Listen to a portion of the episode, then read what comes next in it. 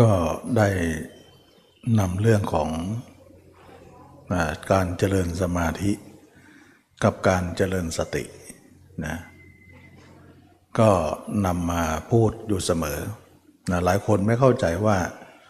เจริญสมาธิยังไง เจริญสติยังไงนะแล้วสติธรรมดาเป็นยังไง แล้วสติปัฏฐานเป็นอย่างไร แล้วสมาธิโลกิยะเป็นยังไง สมาธิโลกุตระเป็นยังไง เราคิดว่าามาศึกษาพระธรรมคำสอนพระเจ้านั้น คิดว่าจิตเราเกิดสมาธินั้นเมื่อเกิดสมาธิแล้วเนี่ยคิดว่าเป็นคำสอนพระเจ้าทั้งหมดเลย อย่าคิดอย่างนั้นนะ เพราะว่า สมาธิมีก่อนพุทธเจ้า เราอย่าคิดว่าสมาธิที่เกิดขึ้นนี้เป็นของพุทธเจ้า เป็นสมาธิของพุทธเจ้า ซึ่งสมาธิไม่ได้เป็นของใครคนหนึ่ง เป็นสมาธิเอ่อเป็นสมาธิเป็นสมบัติกลางๆ ที่ใครจะทำได้ก็แล้วแต่ ทุกคนสามารถจะทำได้ ไม่ใช่คนพระพุทธศาสนาอย่างเดียว ไม่เจาะจงที่พุทธศาสนาอย่างเดียวนะคนศาสนาอื่นก็ทำได้ ไม่มีศาสนาก็ทำได้นะอันนี้ก็เป็นเรื่องของสมาธิที่คู่กับโลกมา ก็เป็นเรื่องของสมาธิที่มีก่อนพุทธกก่อนพุทธกาลยังยังไม่พระเจ้ายังไม่อุบัติ สมาธิก็มีคู่กับโลกมา เราต้องเข้าใจอย่างนี้ว่า อันนี้คือสมาธิโลก สมาธิที่คู่มากับโลก ไม่เจาะจงที่พุทธศาสนาอย่างเดียว อย่างเช่นว่าอ่าฤาษีต่างๆ อย่างเงี้ยมีคู่กับโลกมานะบุคคลเหล่านั้นก็ไม่ใช่พุทธศาสนา บุคคลเหล่านั้นก็เป็นคนนอกศาสนา เขาก็มีสมาธิ สูงอยู่แล้วนะอยู่ที่การฝึกฝนว่าจะสูงเท่าไหร่นะเมื่อเป็นอย่างนี้แล้วเนี่ยสมาธินี้จึงเรียกว่าสมาธิโลก สมาธิโลเกนะสมาธิโลก สมาธิโลเกก็คือฌานนั่นเอง ตั้งแต่ปฐมฌานถึงอรูปฌานที่8นะ รูปฌานสี่อรูปฌานสี่เป็น8นั่นเองนะทำไมเรียกว่ารูปฌานสี่แล้วอรูปฌานสี่ทำไมถึงชื่ออย่างนั้น เอาอย่างนี้ก็แล้วกันว่า ทุกคนในโลกนี้ทำสมาธิเนี่ยบรรดาสมาธิทั้งหมดก็คือตรงนี้นะไม่ใช่อย่างอื่นนะแสดงว่าไม่ใช่ว่าคนนั้นทำสมาธิ เกิดฌานทั้งสี่นี้ แล้วก็อรูปฌานสี่นี้ แล้วคนอื่นทำเนี่ยก็เป็นสมาธิอีกอย่างหนึ่งคนอื่นทำก็เป็นอีกอย่างอีกอย่างอีกอย่าง หลายอย่างไม่ใช่นะ อย่างเดียว อย่างเดียวกัน แต่พิธีเนี่ยต่างกันไปต่างกันไป แต่เวลาจิตรวมแล้วเป็นอันเดียวกัน ฉะนั้นสมาธิมีอย่างเดียวก็คือฌานฌานแปลว่า เพ่งนะ เพราะเวลาอบรมเนี่ยจะต้องเพ่งไงเช่นเพ่งน้ำเพ่งกสินเพ่งลม เพ่งไฟ สมัยก่อนก็นิยมเพ่งไฟนะเพราะไฟเนี่ยยังให้จิตเนี่ยจับได้ง่ายกว่านะกลางคืนก็ทำได้กลางวันก็ทำได้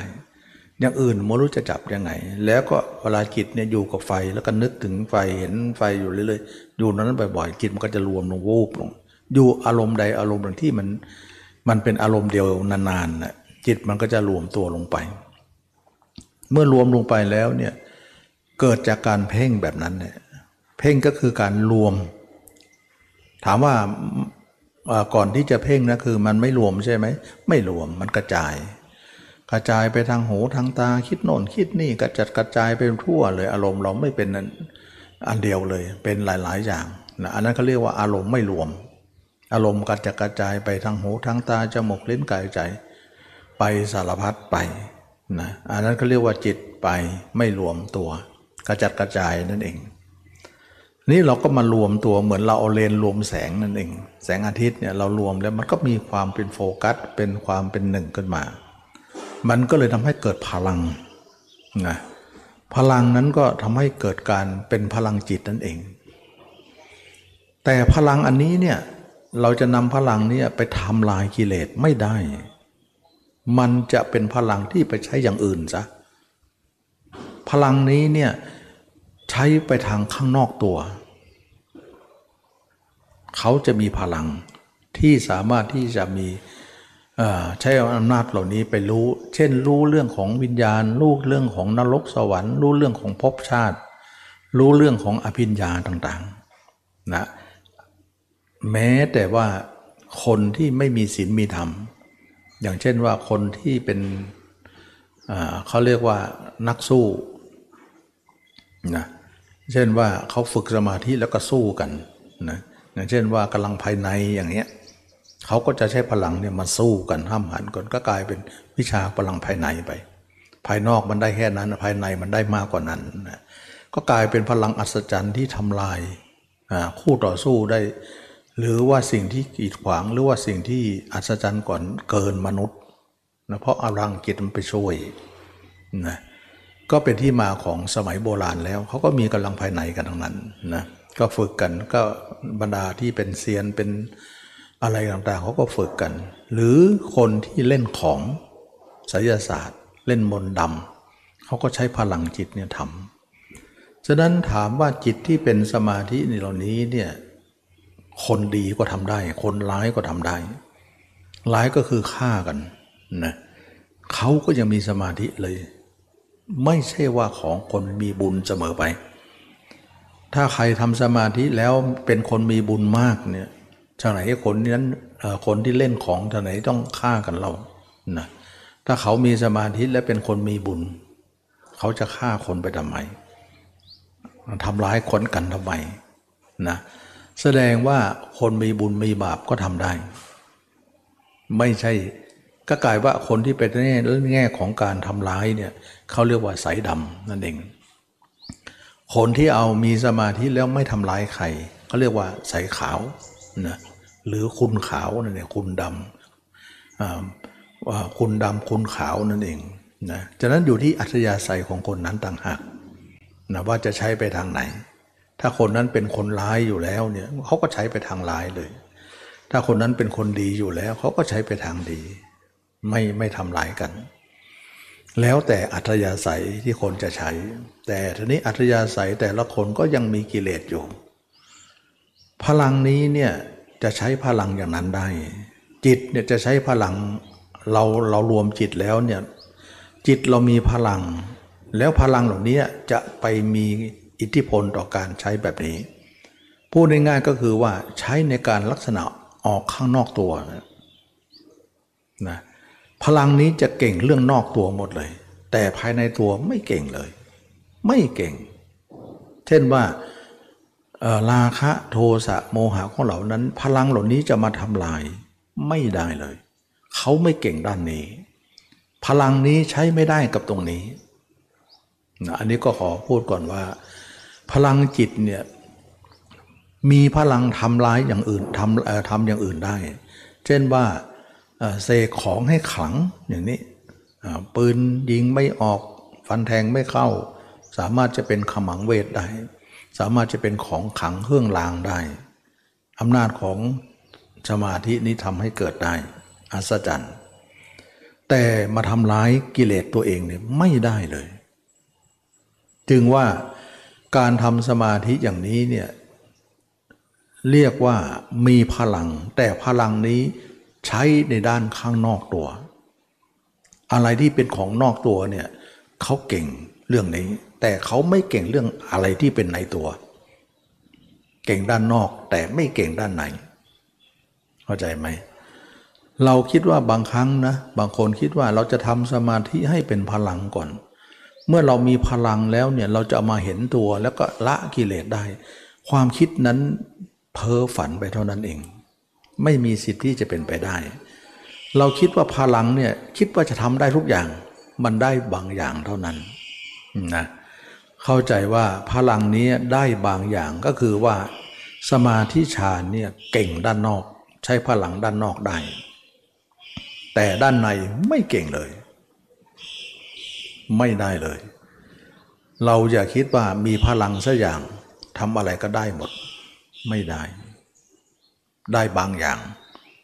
แต่ไม่ได้บางอย่าง เรื่องกิเลสนั้นละไม่ได้เลย พลังเหล่านี้ไม่มีอำนาจเลยที่จะต่อกรกับกิเลสได้ เพราะอะไรเพราะกิเลสใหญ่กว่าพลังนี้อีก เกินพลังนี้จะทำลายได้ เหมือนเราเนี่ย จะขุดเขาด้วยเล็บเนี่ยจะเคี้ยวเหล็กด้วยฟันเนี่ยมันกำลังเราไม่ไหวหรอกนะมันทำไม่ได้หรอกนะจะขุดภูเขาด้วยเล็บของเราเนี่ยมันทำได้ยังไงนะมันมันมันใหญ่นะฉะนั้นลือสีจะมีตะบะขนาดไหนก็ยังหล่นได้เลยเหาะเหินเดินบนได้ หล่นได้เหมือนกันนะถ้าพลังนี้เนี่ยถูกกิเลสย่ำยีแล้วก็ทุกอย่างก็สลายตัวนะพลังนี้ก็สู้ไม่ได้ เราก็เคยได้ยินอยู่อยู่แล้วว่าลือสีหล่นได้นะจะนึกว่า พลังนี้เราอย่าคิดว่าเราได้พลังนี้แล้วจะเอาพลังนี้ไปอะไรทุกอย่างได้หมดนะมันได้บางอย่างเท่านั้นแหละไม่ได้ทุกอย่างหรอก จึงเป็นที่มาของว่าทุกคนได้ฝึกสมาธิเนี่ยเพื่อจะให้มีพลัง แล้วจะเอาพลังเนี่ยมาทำลายกิเลสหรือมาพิจารณากายให้เห็นแจ้ง ไม่มีทาง นะไม่มีทางบอกเลยเว้ยว่า พลังนี้เนี่ยถึงจะเป็นพลังอยู่ แต่ข้อใช้ภายในไม่ได้ ได้แต่ภายนอก อันนี้แหละจึงว่า สมาธิโลกที่มีอยู่แล้ว แล้วก็ทำลายกิเลสไปได้ ซึ่งกิเลสมีอิทธิพลที่ใหญ่กว่าพลังนี้ เกินที่พลังนี้จะทำลายได้ จะทำลายได้ ก็เลยว่า ทุกคนคิดว่าเราจะทำสมาธิ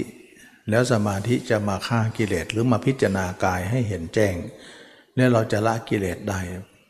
แล้วก็โทษตัวเองว่าที่เราไม่เห็นตัวเอง เพราะว่าพลังสมาธิเราไม่มี หรือมีน้อย อย่าคิดนะอย่าคิด ถึงมีมากถึงที่สุดก็ไม่เห็นไม่เจอไม่เห็น เราก็อ้างว่าเรามีน้อยก็ไม่เห็นนั่นสิ ถ้ามีมากก็คงเห็น ไม่ต้องอ้างนะพราะพุทธองค์เนี่ยทรงทำสมาธิแบบอาลาลบททุกดาบทมาถึงสูงสุดแล้วนะได้ถึงอรูปฌานที่ 8 แต่ฉะไหนท่านก็ยังไม่ตัดสรู้เลย แทนที่จะใช้พลังนั้นนะ่ะเอามาทำลายกิเลสนะเพราะได้สมาธินั้นจากอาราบททุกดาบท แล้วก็เอาพลังนั้นนะมาต่อยอดนะมาเห็นมารู้อะไรอีก แล้วก็ทำลายกิเลสได้ ถ้าพระเจ้าอาศัยสมาธิที่ทำกับอาราบททุกดาบทแล้ว เอาสมาธินั้นมาทำลายกิเลสได้ เชื่อไหมว่าอาลานบททุกดาบทเนี่ยต้องบรรลุธรรมก่อนพระเจ้าอีก เพราะว่าอะไร เพราะรู้ก่อนพระเจ้าพระเจ้ายังรู้ตามที่หลังเลยหรือสีทั้งหลายก็รู้ก่อนพระเจ้าอีก ก็คงจะไปกันหมดแล้วบรรลุธรรมกันหมดแล้วนะ ฉะนั้นจึงว่าทางนี้สิ้นสุดทั้งนั้นพระเจ้าจึงไม่นำมาเลยนะพระเจ้ากล่าวว่า สมาธินี้เป็นไปเพื่อความสงบระงับ เป็นไปเพื่อความสงบของจิต แต่ไม่เป็นไปเพื่อความเบื่อหน่าย ไม่ขายกำหนัด ไม่หลุดพ้นก็คือไม่ขายไม่เบื่อไม่หน่าย ไม่ขายอะไร ราคะก็ยังดียินดีอยู่ ไม่ขายจากราคะ ไม่เบื่อจากราคะนั้นเลย โทสะโมหะก็ไม่เบื่อเลย ไม่เบื่อหน่ายไม่ขายความยินดีอะไรยังรักดูทุกอย่างเลย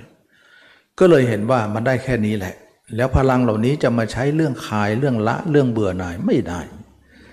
จึงบอกว่าท่านกล่าวว่าไม่นำมาเลย ไม่นำสมาธิเหล่านั้นมาเลยนะ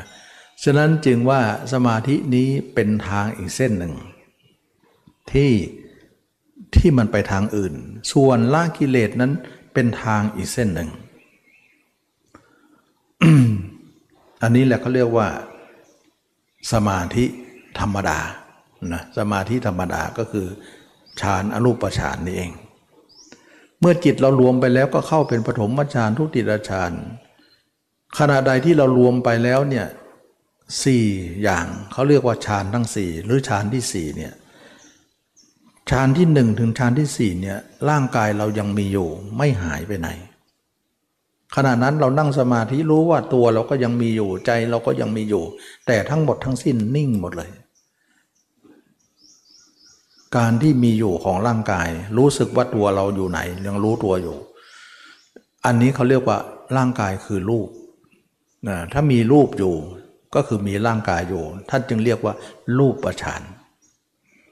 นะเเกิดจากตรงนี้ เพราะอะไรเพราะนั่งสมาธิแล้วเรารู้เลยว่ากายเรากำลังนั่งอยู่ แต่นิ่งมาก จิตเราก็นิ่งอยู่ ก็นิ่งมากนิ่งทั้งกายทั้งใจ แต่กายเนี่ยนิ่งจริงแต่ลมหายใจก็หมดแล้วนะไม่หายใจอะไร แล้วก็ไม่อึดอัดอะไร มีความสุขสบายทั้งๆทที่ไม่หายใจ ปกติคนที่ไม่หายใจเนี่ยคนนั้นก็เจือบจะตายนั่นเอง คนจะตายเอานั่นเอง เหมือนคนสำลักน้ำแล้วนะ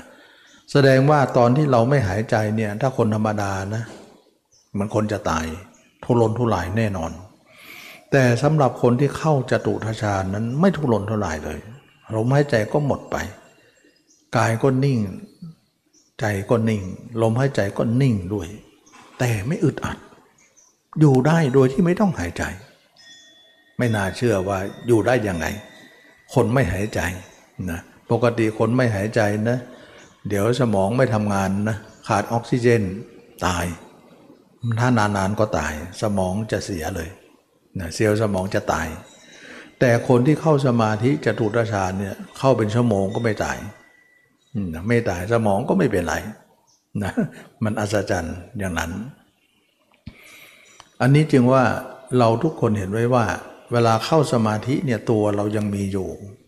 แต่ขณะนั้นลมหายใจเราก็นิ่งไปแล้วกายก็นิ่งเคลื่อนไหวไม่ได้เลย เราเขาเรียกว่ารูปประชานแต่ถ้าเกิดว่าเราลึกกว่านั้นเนี่ยกายหายไปเลยไม่รู้อยู่ไหน ถามตัวเองว่าตอนนี้ตัวเราอยู่ไหน ไม่รู้ รู้สึกตัวด้วยไหมว่ามีอยู่ ไม่รู้สึกเลย มีแต่รู้สึกว่าจิตดวงเดียวเท่านั้นลอยเหมือนดวงดาวที่ลอยอยู่บนท้องฟ้า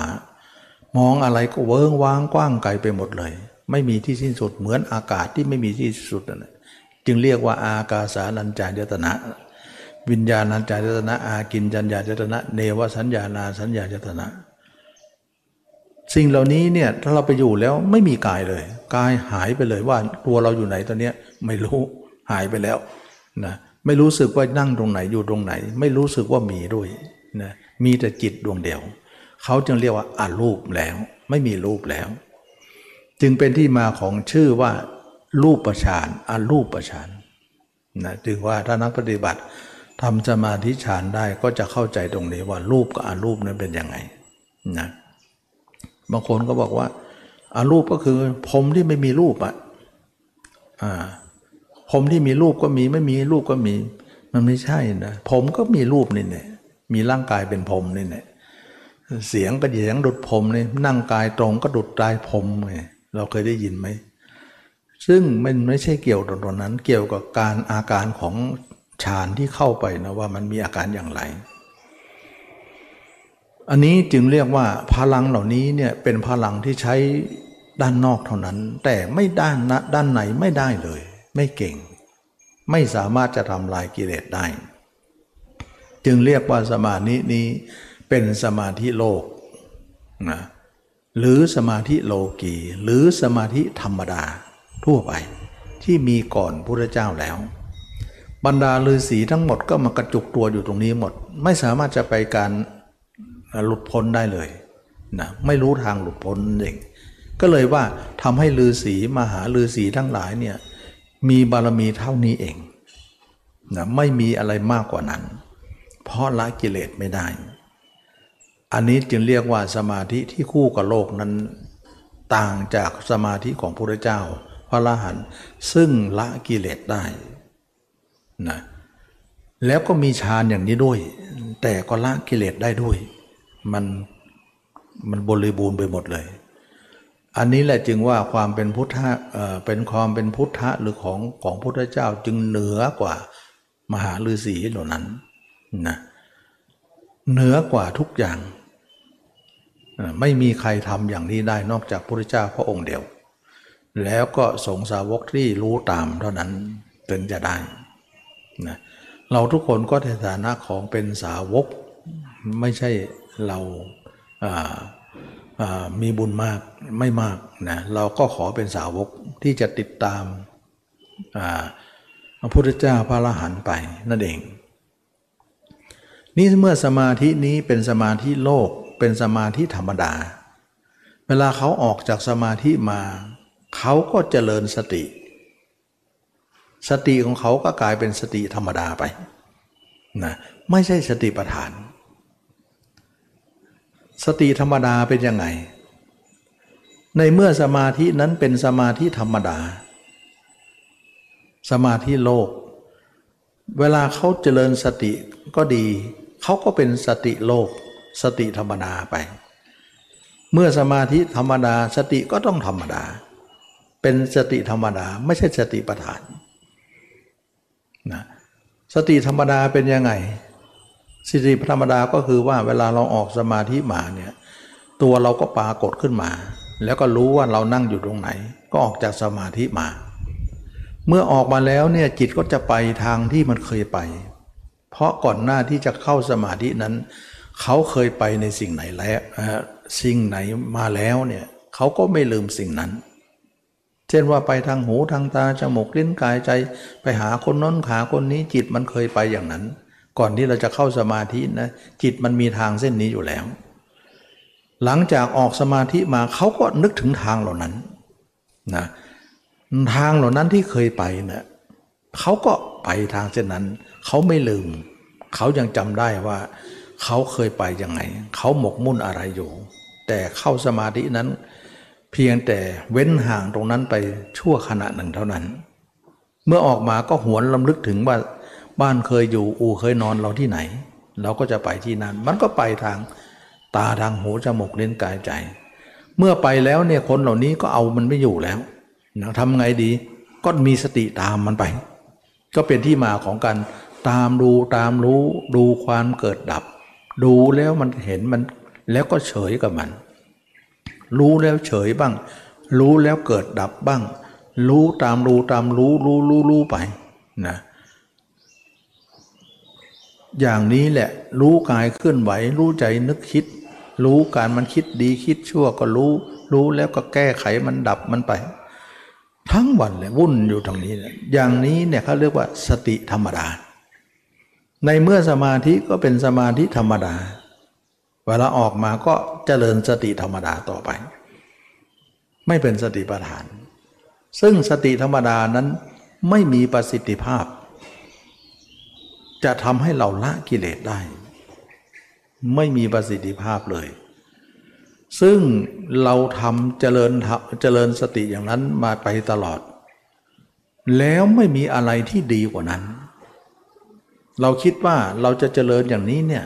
มากให้มากทำให้มากไป มีสติตามรู้ตามรู้จิตไปจิตจะคิดอะไรก็รู้รู้รู้รู้รู้มันไป ตามไปนั้นคิดว่ามันจะจบหรือ เราลองถามตัวเองว่ามันจะจบตรงไหน ไม่มีคำตอบนั้น คงไม่จบหรอกสมมติว่าละร้อยปีเนี่ยเขาจะต้องตามร้อยปีเดียวหรือ แน่นอนนะตามถึงบรรตายเลยแหละนะ เพราะเราไม่เคยเห็นอะไรที่จิตมันจบเลย เพราะก็รู้ก็รู้อยู่แล้วว่า เราเดินทางเส้นนี้มาก่อน ตั้งแต่เกิดมาเราก็เดินทางเส้นนี้ เราไม่เคยเห็นมันจบตรงไหนเลย แล้วขณะที่เราทำสมาธิออกมา เราก็ยังเดินทางเส้นเดิม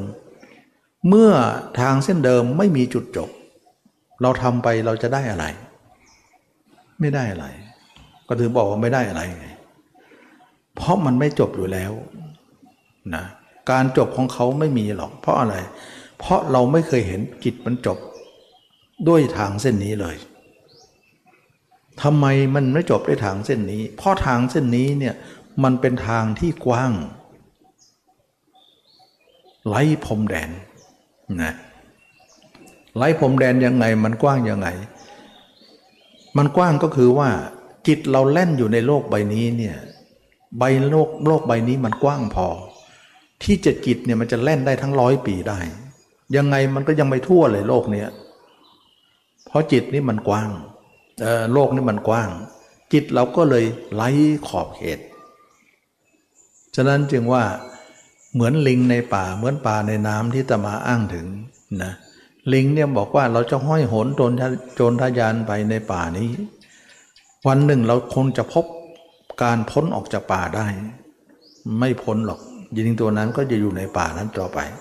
เพราะป่ามันกว้าง มันจะห้อยโหนโจรทยานไปถึงไหน มันก็ไม่ไม่หลุดจากป่านั้นหรอก เพราะอะไร เพราะป่ามันกว้างเกิน ร้อยปีลิงนั้นตายอยู่ในป่าพอดี เหมือนปลาตัวหนึ่งอยู่ในทะเลเนี่ยบอกว่าเราจะแหวกว่ายไปในทะเลเนี่ยไปทั่วถึงทะเลให้หมดเลย แล้วเราจะถึงจุดจบ ต่อให้ปลาตัวนั้นว่ายไป มันตายก่อนแล้ว ทะเลก็ยังเหลืออยู่ ที่มันไม่เท่าถึง ถึงได้บอกว่าลิงในป่าปลาในน้ำนะเราคิดว่าจิตเราจะปล่อยไปตามดูมันไป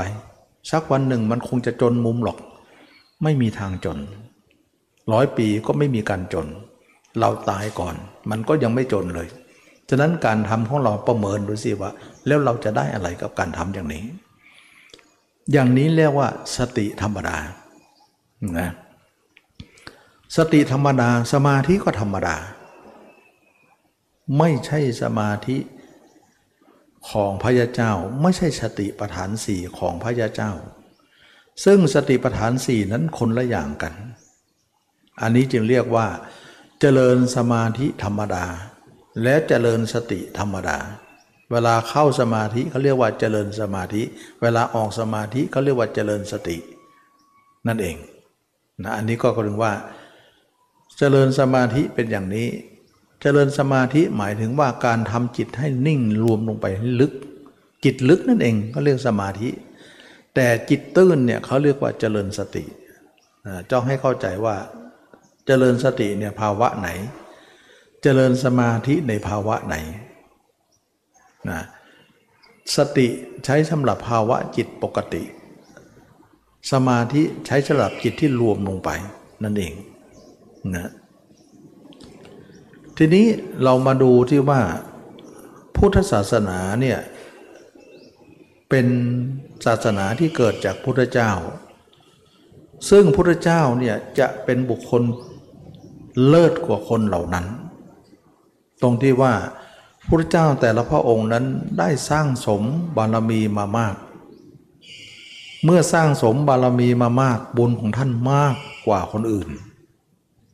อย่างเราเรายินว่าบารมีสิบทัศบ้างบารมีสามสิบทัศบ้างนะที่เราเคยได้ยินว่าพระเจ้าสร้างมาเต็มแล้ว ถึงจะเป็นผู้มีบุญมากกว่าบุคคลใด ๆ ในโลก บุคคลนี้จึงเป็นบุคคลที่อัศจรรย์นะเป็นบุคคลเดียวเท่านั้นที่จะมารู้เรื่องยิ่งกว่าฤาษีเหล่านั้นนะบรรดาฤาษีเหล่านั้นบุญยังไม่ถึง นะบุญยังไม่พอ ถึงด้วยบอกว่าสมาธิอย่างนั้นน่ะคนร้ายก็ทำได้ยังไง คนมีอกุศลก็ทำได้ฆ่าคนก็ยังทำได้เลย แต่ของพระเจ้าเป็นคำขาวและใสสะอาดด้วย ไม่ใช่ว่าขาวอย่างเดียวบริสุทธิ์ด้วย ซึ่งจะเกิดขึ้นแก่พระเจ้าทุกพระองค์ แล้วพระเจ้าเป็นผู้สร้างธรรมนี้ขึ้นมาใช่ไหม ก็ไม่ได้สร้างเหมือนกันนะโลกเขามีไว้อยู่แล้ว แต่คนที่จะรู้เรื่องความลับนี้เนี่ยต้องมีบุญนะถึงจะรู้ได้ ก็กลายเป็นว่าพระเจ้าเนี่ยเป็นคนที่มีบุญสร้างบารรมีมาเพื่อจะมารู้ สุดท้ายบุญนั้นก็เต็ม เต็มแล้วก็รู้ได้ จึงได้พบว่าสมาธิที่เหนือโลกก็มีนะสมาธิไม่ใช่ธรรมดานั่นแหละนะ อันนั้นเรียกว่าสมาธิธรรมดาสติธรรมดา แต่สมาธิที่เหนือโลกนั้นไม่ใช่ธรรมดา สมาธิก็คือสมาธิโลกุตระสมาธิ ส่วนสตินั้นเป็นสติปัฏฐานสี่ซึ่งไม่ใช่สติธรรมดานะจะรู้ได้เห็นได้ในการที่พระเจ้าทรงอุบัติขึ้นมาในโลกเท่านั้น จึงมีสติปัฏฐานสี่ขึ้นมา พระเจ้าก็ไม่ได้สร้างสติปัฏฐานสี่หรอกแต่เพียงว่าเพียงแต่ว่าไปรู้เรื่องของสติปัฏฐานสี่ซึ่งมีอยู่ในโลกแล้ว แต่ถูกปกปิดไว้ ด้วยคนที่ไม่มีบุญก็ปกปิดไป คนที่มีบุญได้ก็เปิดได้ออกมา เท่านั้นเองนะฉะนั้นเราคงไม่มีบุญมากพอหรอก เราขอตามพระเจ้าดีกว่านะตามคนที่มีบุญไป เกาะชายพระเหลืองท่านไปนะ หวังว่าเราจะไปได้กับท่าน เราก็เลยว่าเป็นคนที่บุญน้อยวาสนาก็ไม่มาก แต่อาศัยตัวเองก็ไม่หลุดพ้นหรอก อาศัยพระเจ้าถึงจะหลุดได้ ก็ขอติดติดสอยห้อยตามนั่นเอง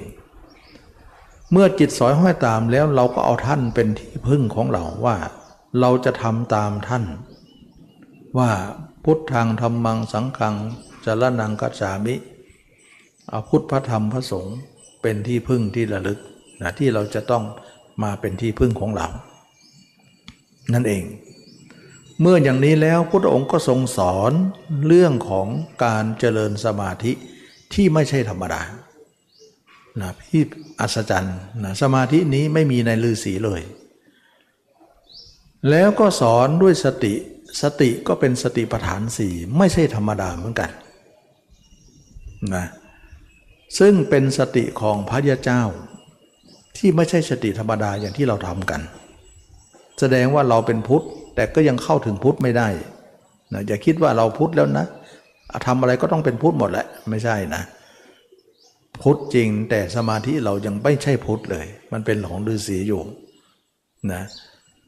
ทีนี้เมื่อเป็นอย่างนี้แล้วเนี่ยจะเจริญเราจะเจริญสมาธิกับเจริญสติ แบบพุทธเจ้าพระอรหันต์ที่ไม่ใช่ธรรมดานั้น เราจะเจริญอะไรก่อนนะพุทธเจ้าก็จัดว่าให้เจริญสติก่อน เพราะสติเป็นบาดฐานของสมาธิอีกทีหนึ่งอันนี้ก็เลยเป็นเรื่องของว่าเราทุกคนนั้นจะต้องเจริญสติก่อน ถ้าเราได้สติ สติปัฏฐานนี้ไม่ใช่สติธรรมดานะสติปัฏฐานนี้เนี่ยสิ่งอื่นๆก็จะตามมาหมดเลย สมาธิก็จะอัศจรรย์ขึ้นมา ทุกอย่างก็จะได้หมดเลยทีนี้ว่าพระเจ้าสอนเรื่องของสติปัฏฐาน ไม่ได้ว่าให้ทุกคนเข้ามาแล้วให้ทำสมาธิเลยไม่ท่านไม่สอนให้ทำสมาธิทีเดียว แต่ท่านสอนให้ทำสมาธิทีหลัง แต่เราเนี่ยไปทำก่อน แต่สติกับมาทำทีหลัง หรือบางครั้งไม่ทำเลย มันก็ทำให้เราเนี่ยได้เห็นว่าเราลำดับการไม่ถูกไม่ต้อง ฉะนั้นจึงว่าเราต้องเจริญสติก่อน อย่างเช่นพระบวชมาเนี่ยบวชมาปุ๊บเนี่ยท่านให้สติก่อนเลย สมาธิเนี่ยมันจะมีขึ้นเอง ทีหลังถ้าเราสติของเราดี สมาธิเราก็จะมีมาหมดเลย แล้วสติเนี่ยเป็นสติปัฏฐานนะก็คือท่านให้มองตัวเองนั่นเอง เป็นสติปัฏฐาน มองผมขนเล็บฟันหนังเกสาโลมานะขาทันตาตาโจ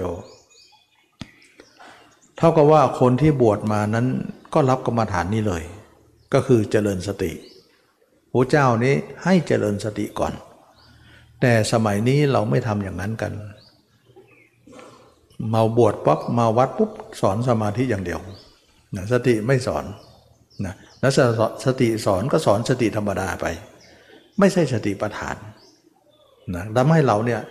วกไปวนมาวกไปวนมา มันก็ไปไหนไม่ได้ทีนี้ มันก็ทำให้เราไปไหนไม่ได้ แล้วก็สมาธินั้นก็เป็นสมาธิโลกเท่านั้นเอง ไม่ใช่สมาธิของพระยาเจ้า และสตินั้นก็เป็นสติโลกโลกธรรมดานี่เอง ก็ไม่ใช่สติปัฏฐาน แล้วเราก็ไปไหนไม่ได้ อันนี้ก็คือว่าเราไปลำดับการไม่ถูกกับพุทธเจ้าลำดับการให้พุทธเจ้าลำดับการว่าทำสติก่อนแล้วค่อยทำสมาธิ แต่เราไปทำสมาธิก่อนแล้วไปเจริญสตินะสติของเราก็เป็นสติธรรมดา มันก็เลยเป็นธรรมดาไปหมดเลย มันไม่เป็นโลกุตระนะได้เลยนะอันนี้ก็ถือว่าเราก็ผิดพลาดกันไป แต่ไม่เป็นไรรู้ตัวแล้วกลับมาใหม่นะฉะนั้นทางที่ถูกนั้นก็คือว่าเราทำสติก่อนจเจริญสติก่อน ทีนี้การเจริญสติเนี่ยเราจะเจริญภาวะไหน เพราะจิตเรามีสองภาวะ ภาวะหนึ่งก็คือจิตปกติของเรา นะจิตปกติธรรมดาของเราเนี่ยเป็นภาวะนี้เนี่ยนี่ภาวะที่หนึ่งแล้วก็อีกภาวะหนึ่งก็คือ ตอนที่เราเข้าสมาธิเนี่ยจิตเราลึกเข้าไป อันนั้นก็อีกภาวะหนึ่งฉะนั้นเหมือนกับว่านอกห้องกับในห้องนั่นเองนะนอกห้องก็หมายถึงว่าจิตเราอยู่นอกเนี่ยก็อยู่ไปทั่วไป ก็คือจิตธรรมดาอ่าจิตปกตินี่เอง ตรงนี้เป็นเป็นภาวะหนึ่ง ถ้าเราเข้าไปในห้องนั้นอีกภาวะหนึ่ง เข้าในห้องแอร์นั้นอีกภาวะหนึ่ง เวลาเจริญสติเนี่ยเราจะเจริญภาวะธรรมดานี้ ภาวะปกตินี้ เราจะไม่เจริญในภาวะในสมาธิเลย สตินั้นก็อีกภาวะหนึ่ง สมาธิก็อีกภาวะหนึ่ง อันนี้ก็เป็นเรื่องของการที่ว่าเราจะต้องเข้าใจพื้นฐานว่าสติเนี่ยเขาเจริญตรงไหน ภาวะไหน ภาวะจิตปกติธรรมดานี่เองนะที่เรามีอยู่ทุกวันประจำวันของเราเขาเรียกว่าภาวะพื้นฐานนี่แหละเรียกว่าใช้สตินะแต่ต้องเป็นสติปัฏฐานนะสติธรรมดาไม่ได้นะนะแล้วก็ภาวะไหนที่เป็นสมาธินั้นเราเอาไว้ก่อน ยังไม่ต้องทำตอนนี้นะหรือเราทำเคยทำมาแล้วก็วางไว้ก่อน หรือบุคคลใดที่ไม่เคยทำก็ไม่เป็นไร ไม่ต้องทำเท่ากับว่าคนไม่เคยทำก็ไม่ต้องไปทำสมาธินั้น เอาตรงนี้ไปเลย คนไหนทำมาแล้วก็วางก่อน ค่อยมาทำตรงนี้เหมือนกัน ก็เข้าเท่ากับว่าจุดยืนเดียวกันสตาร์ทเดียวกันนะเริ่มต้นที่เดียวกันหมดเลย ทั้งคนทำมากับคนไม่เคยทำ ก็มาอยู่จุดยืนเดียวกัน แล้วสติปัฏฐานนี้เป็นอย่างไรนะเราจะต้องเจริญสติปัฏฐานก่อน ในเมื่อพระเจ้าบอกว่าให้เจริญสติปัฏฐานก่อน เราก็ต้องเจริญสติปัฏฐานก่อน เราจะยังไม่เจริญสมาธินะเพราะอะไรเพราะท่านบอกอย่างนั้นด้วย เพราะว่ากิจ เราต้องมีสติเป็นฐานก่อนนะฐานคือพื้นฐานที่รองรับสมาธินั่นแหละนะจึงเรียกว่าไม่ใช่สติธรรมดาเป็นสติปัฏฐาน ซึ่งมันจะเป็นสติของพระยาเจ้า แล้วบรรดากิเลสทั้งหมดเนี่ยจะฆ่าด้วยสติปัฏฐานนี้เอง สมาธินั้นไม่ได้ฆ่าเลย ก็บอกแล้วว่าสมาธินั้นฆ่ากิเลสไม่ได้อยู่แล้ว ยกให้ว่าสติปัฏฐานเป็นตัวฆ่า ฉะนั้นจึงว่าบรรดาการฆ่ากิเลสนั้นก็เคยพูดแล้วว่าสมาธินั้นไม่มีพลังที่จะสู้กิเลสได้เลย จริงอยู่ในสมาธินั้นมีพลัง แต่พลังเนี้ยไปทำอย่างอื่นได้ เช่นไปรู้เรื่องสวรรค์นรกเรื่องของอภิญญาต่างๆ เรื่องหูทิพตาทิพได้ แต่มาเรื่องละกิเลสนี้พลังนี้ใช้ไม่ได้เลย ส่วนการละกิเลสนั้นเราจะใช้พลังสตินะสติของเราตอนนี้ยังไม่มีพลัง เราจะเจริญสติเนี่ยให้มีพลังขึ้นมานะเขาเรียกว่าสติพละนะก็คือพละก็คือกำลังนั่นเองนะสติธรรมดาเนี่ยเราจะเจริญไปจนกว่าจิตสติของเราจะเป็นสติพละพละก็คือมีกำลัง ตอนนี้ยังไม่มีกำลัง ทุกคนจะเริ่มที่ไม่มีกำลังเท่านั้น หลายคนคิดว่าเรามีกำลังก่อนแล้วค่อยมาทำไม่ใช่ เราจะทำไปแล้วจะมีกำลังมาทีหลัง ถึงจะใช่ เข้าใจไหมตรงนี้ ไม่ใช่ว่าเรามีกำลังก่อนแล้วค่อยมาเจริญ มันไม่ใช่ เราไม่มีกำลังนั่นแหละแต่เราจะทำไป เดี๋ยวกำลังเราจะมีขึ้นมาเอง มันต้องใช่แบบนี้นะไม่ใช่ว่าเรามีกำลังก่อน แล้วมาเอากำลังนั้นมาทำไม่ใช่ เราจะทำไปทั้งๆทที่ไม่มีกำลัง แล้วเราค่อยมีกำลังขึ้นมาทีหลัง อุปมาเหมือนว่าเด็กน้อย เด็กนอน เด็กน้อยนอนหงายแบเบาอยู่นะอยากจะเดินอย่างเขา อยากจะเดินเหมือนคนที่เดินได้ เมื่อผู้ใหญ่นะ อยากจะเดินได้ อยากจะวิ่งได้ อยากจะทำเหมือนคนใหญ่ได้เนี่ยเด็กน้อยนั้นคิดว่าเราจะนอนอยู่อย่างเนี้ยจนกว่าพลังเราจะมีนะถ้าเรามีพลังก่อนได้เราค่อยเดินแล้วค่อยเราค่อยวิ่ง เด็กน้อยนั้นจะประสบความสำเร็จไหมถ้าเด็กน้อยคิดว่าเราจะนอนอย่างเงี้ยรอกำลังมันมาก่อน แล้วเราค่อยจะวิ่งจะเดินกับเขา เด็กน้อยนั้นไม่ประสบความสำเร็จเลยฉะนั้นฉะนั้นฉะนั้นจึงว่าเด็กน้อยนั้นคิดอย่างนี้เนี่ยจึงไม่ประสบความสำเร็จ ว่าจะรอกำลังมาก่อนค่อยค่อยเดิน ถ้ากำลังยังไม่มาก็ยังไม่เดินหรอกเนี่ยแล้วกำลังจะมาจากไหนอะนะฉะนั้นเด็กน้อยเลิกคิดเรื่องนี้ว่าเรามีกำลังก่อนค่อยเดินกับเขาค่อยวิ่งกับเขาเนี่ยไม่ได้ เด็กน้อยต้องคิดว่า ตอนนี้เราแบเบาะนอนหงายอยู่ เราจะพยายามเดินกับเขาให้ได้ ตั้งแต่บัดนี้เนี่ยเรายังอ่อนนักนะเรายังไม่มีกำลังแต่เราจะพลิกคว่ำบ้าง จะคานบ้าง เดินมาได้ก็คานเอาคานได้ก็เริ่มนั่ง เริ่มนั่งก็เริ่มเดินเต่อแต่ล้มบ้าง ล้มลุกคุกคานไป เด็กน้อยพยายามที่จะสร้างกำลังเล็กๆน้อยๆของเขาที่นิดเดียวนั่นแหละให้โตขึ้นด้วยการฝึกทุกวันทุกวันทุกวันทุกวันนะ ต่อมาเด็กน้อยนี่ฝึกทุกนั้นฝึกอย่างนั้นทุกวันทุกวันทุกวันก็เริ่มคว่ำเริ่มคานเริ่มเดิน เริ่มวิ่งได้ ต่อมาเขาก็สามารถจะเดินกับคนเขากับเขาจะวิ่งกับเขาได้เลย เด็กน้อยคิดอย่างนี้ถึงจะถูกใช่ไหม ใช่ใช่ไหมล่ะไม่ใช่ว่ารอกำลังก่อนเขาจะไปวิ่งกำลังยังไม่มาเขาก็ไม่วิ่งเขาจะนอนรออยู่นี่เนี่ยมันไม่ได้ ฉะนั้นเด็กน้อยต้องคิดว่าไม่มีนั่นแหละเราจะสร้างให้มี ไม่มีเราจะฝึกให้มี ฉะนั้นทุกคนก็เหมือนกันว่า ตอนนี้เรามาฝึกสติเนี่ยเราจะรอพลังก่อน แล้วก็มาเห็นกาย ไม่เป็นไรไม่มีทางหรอกนะ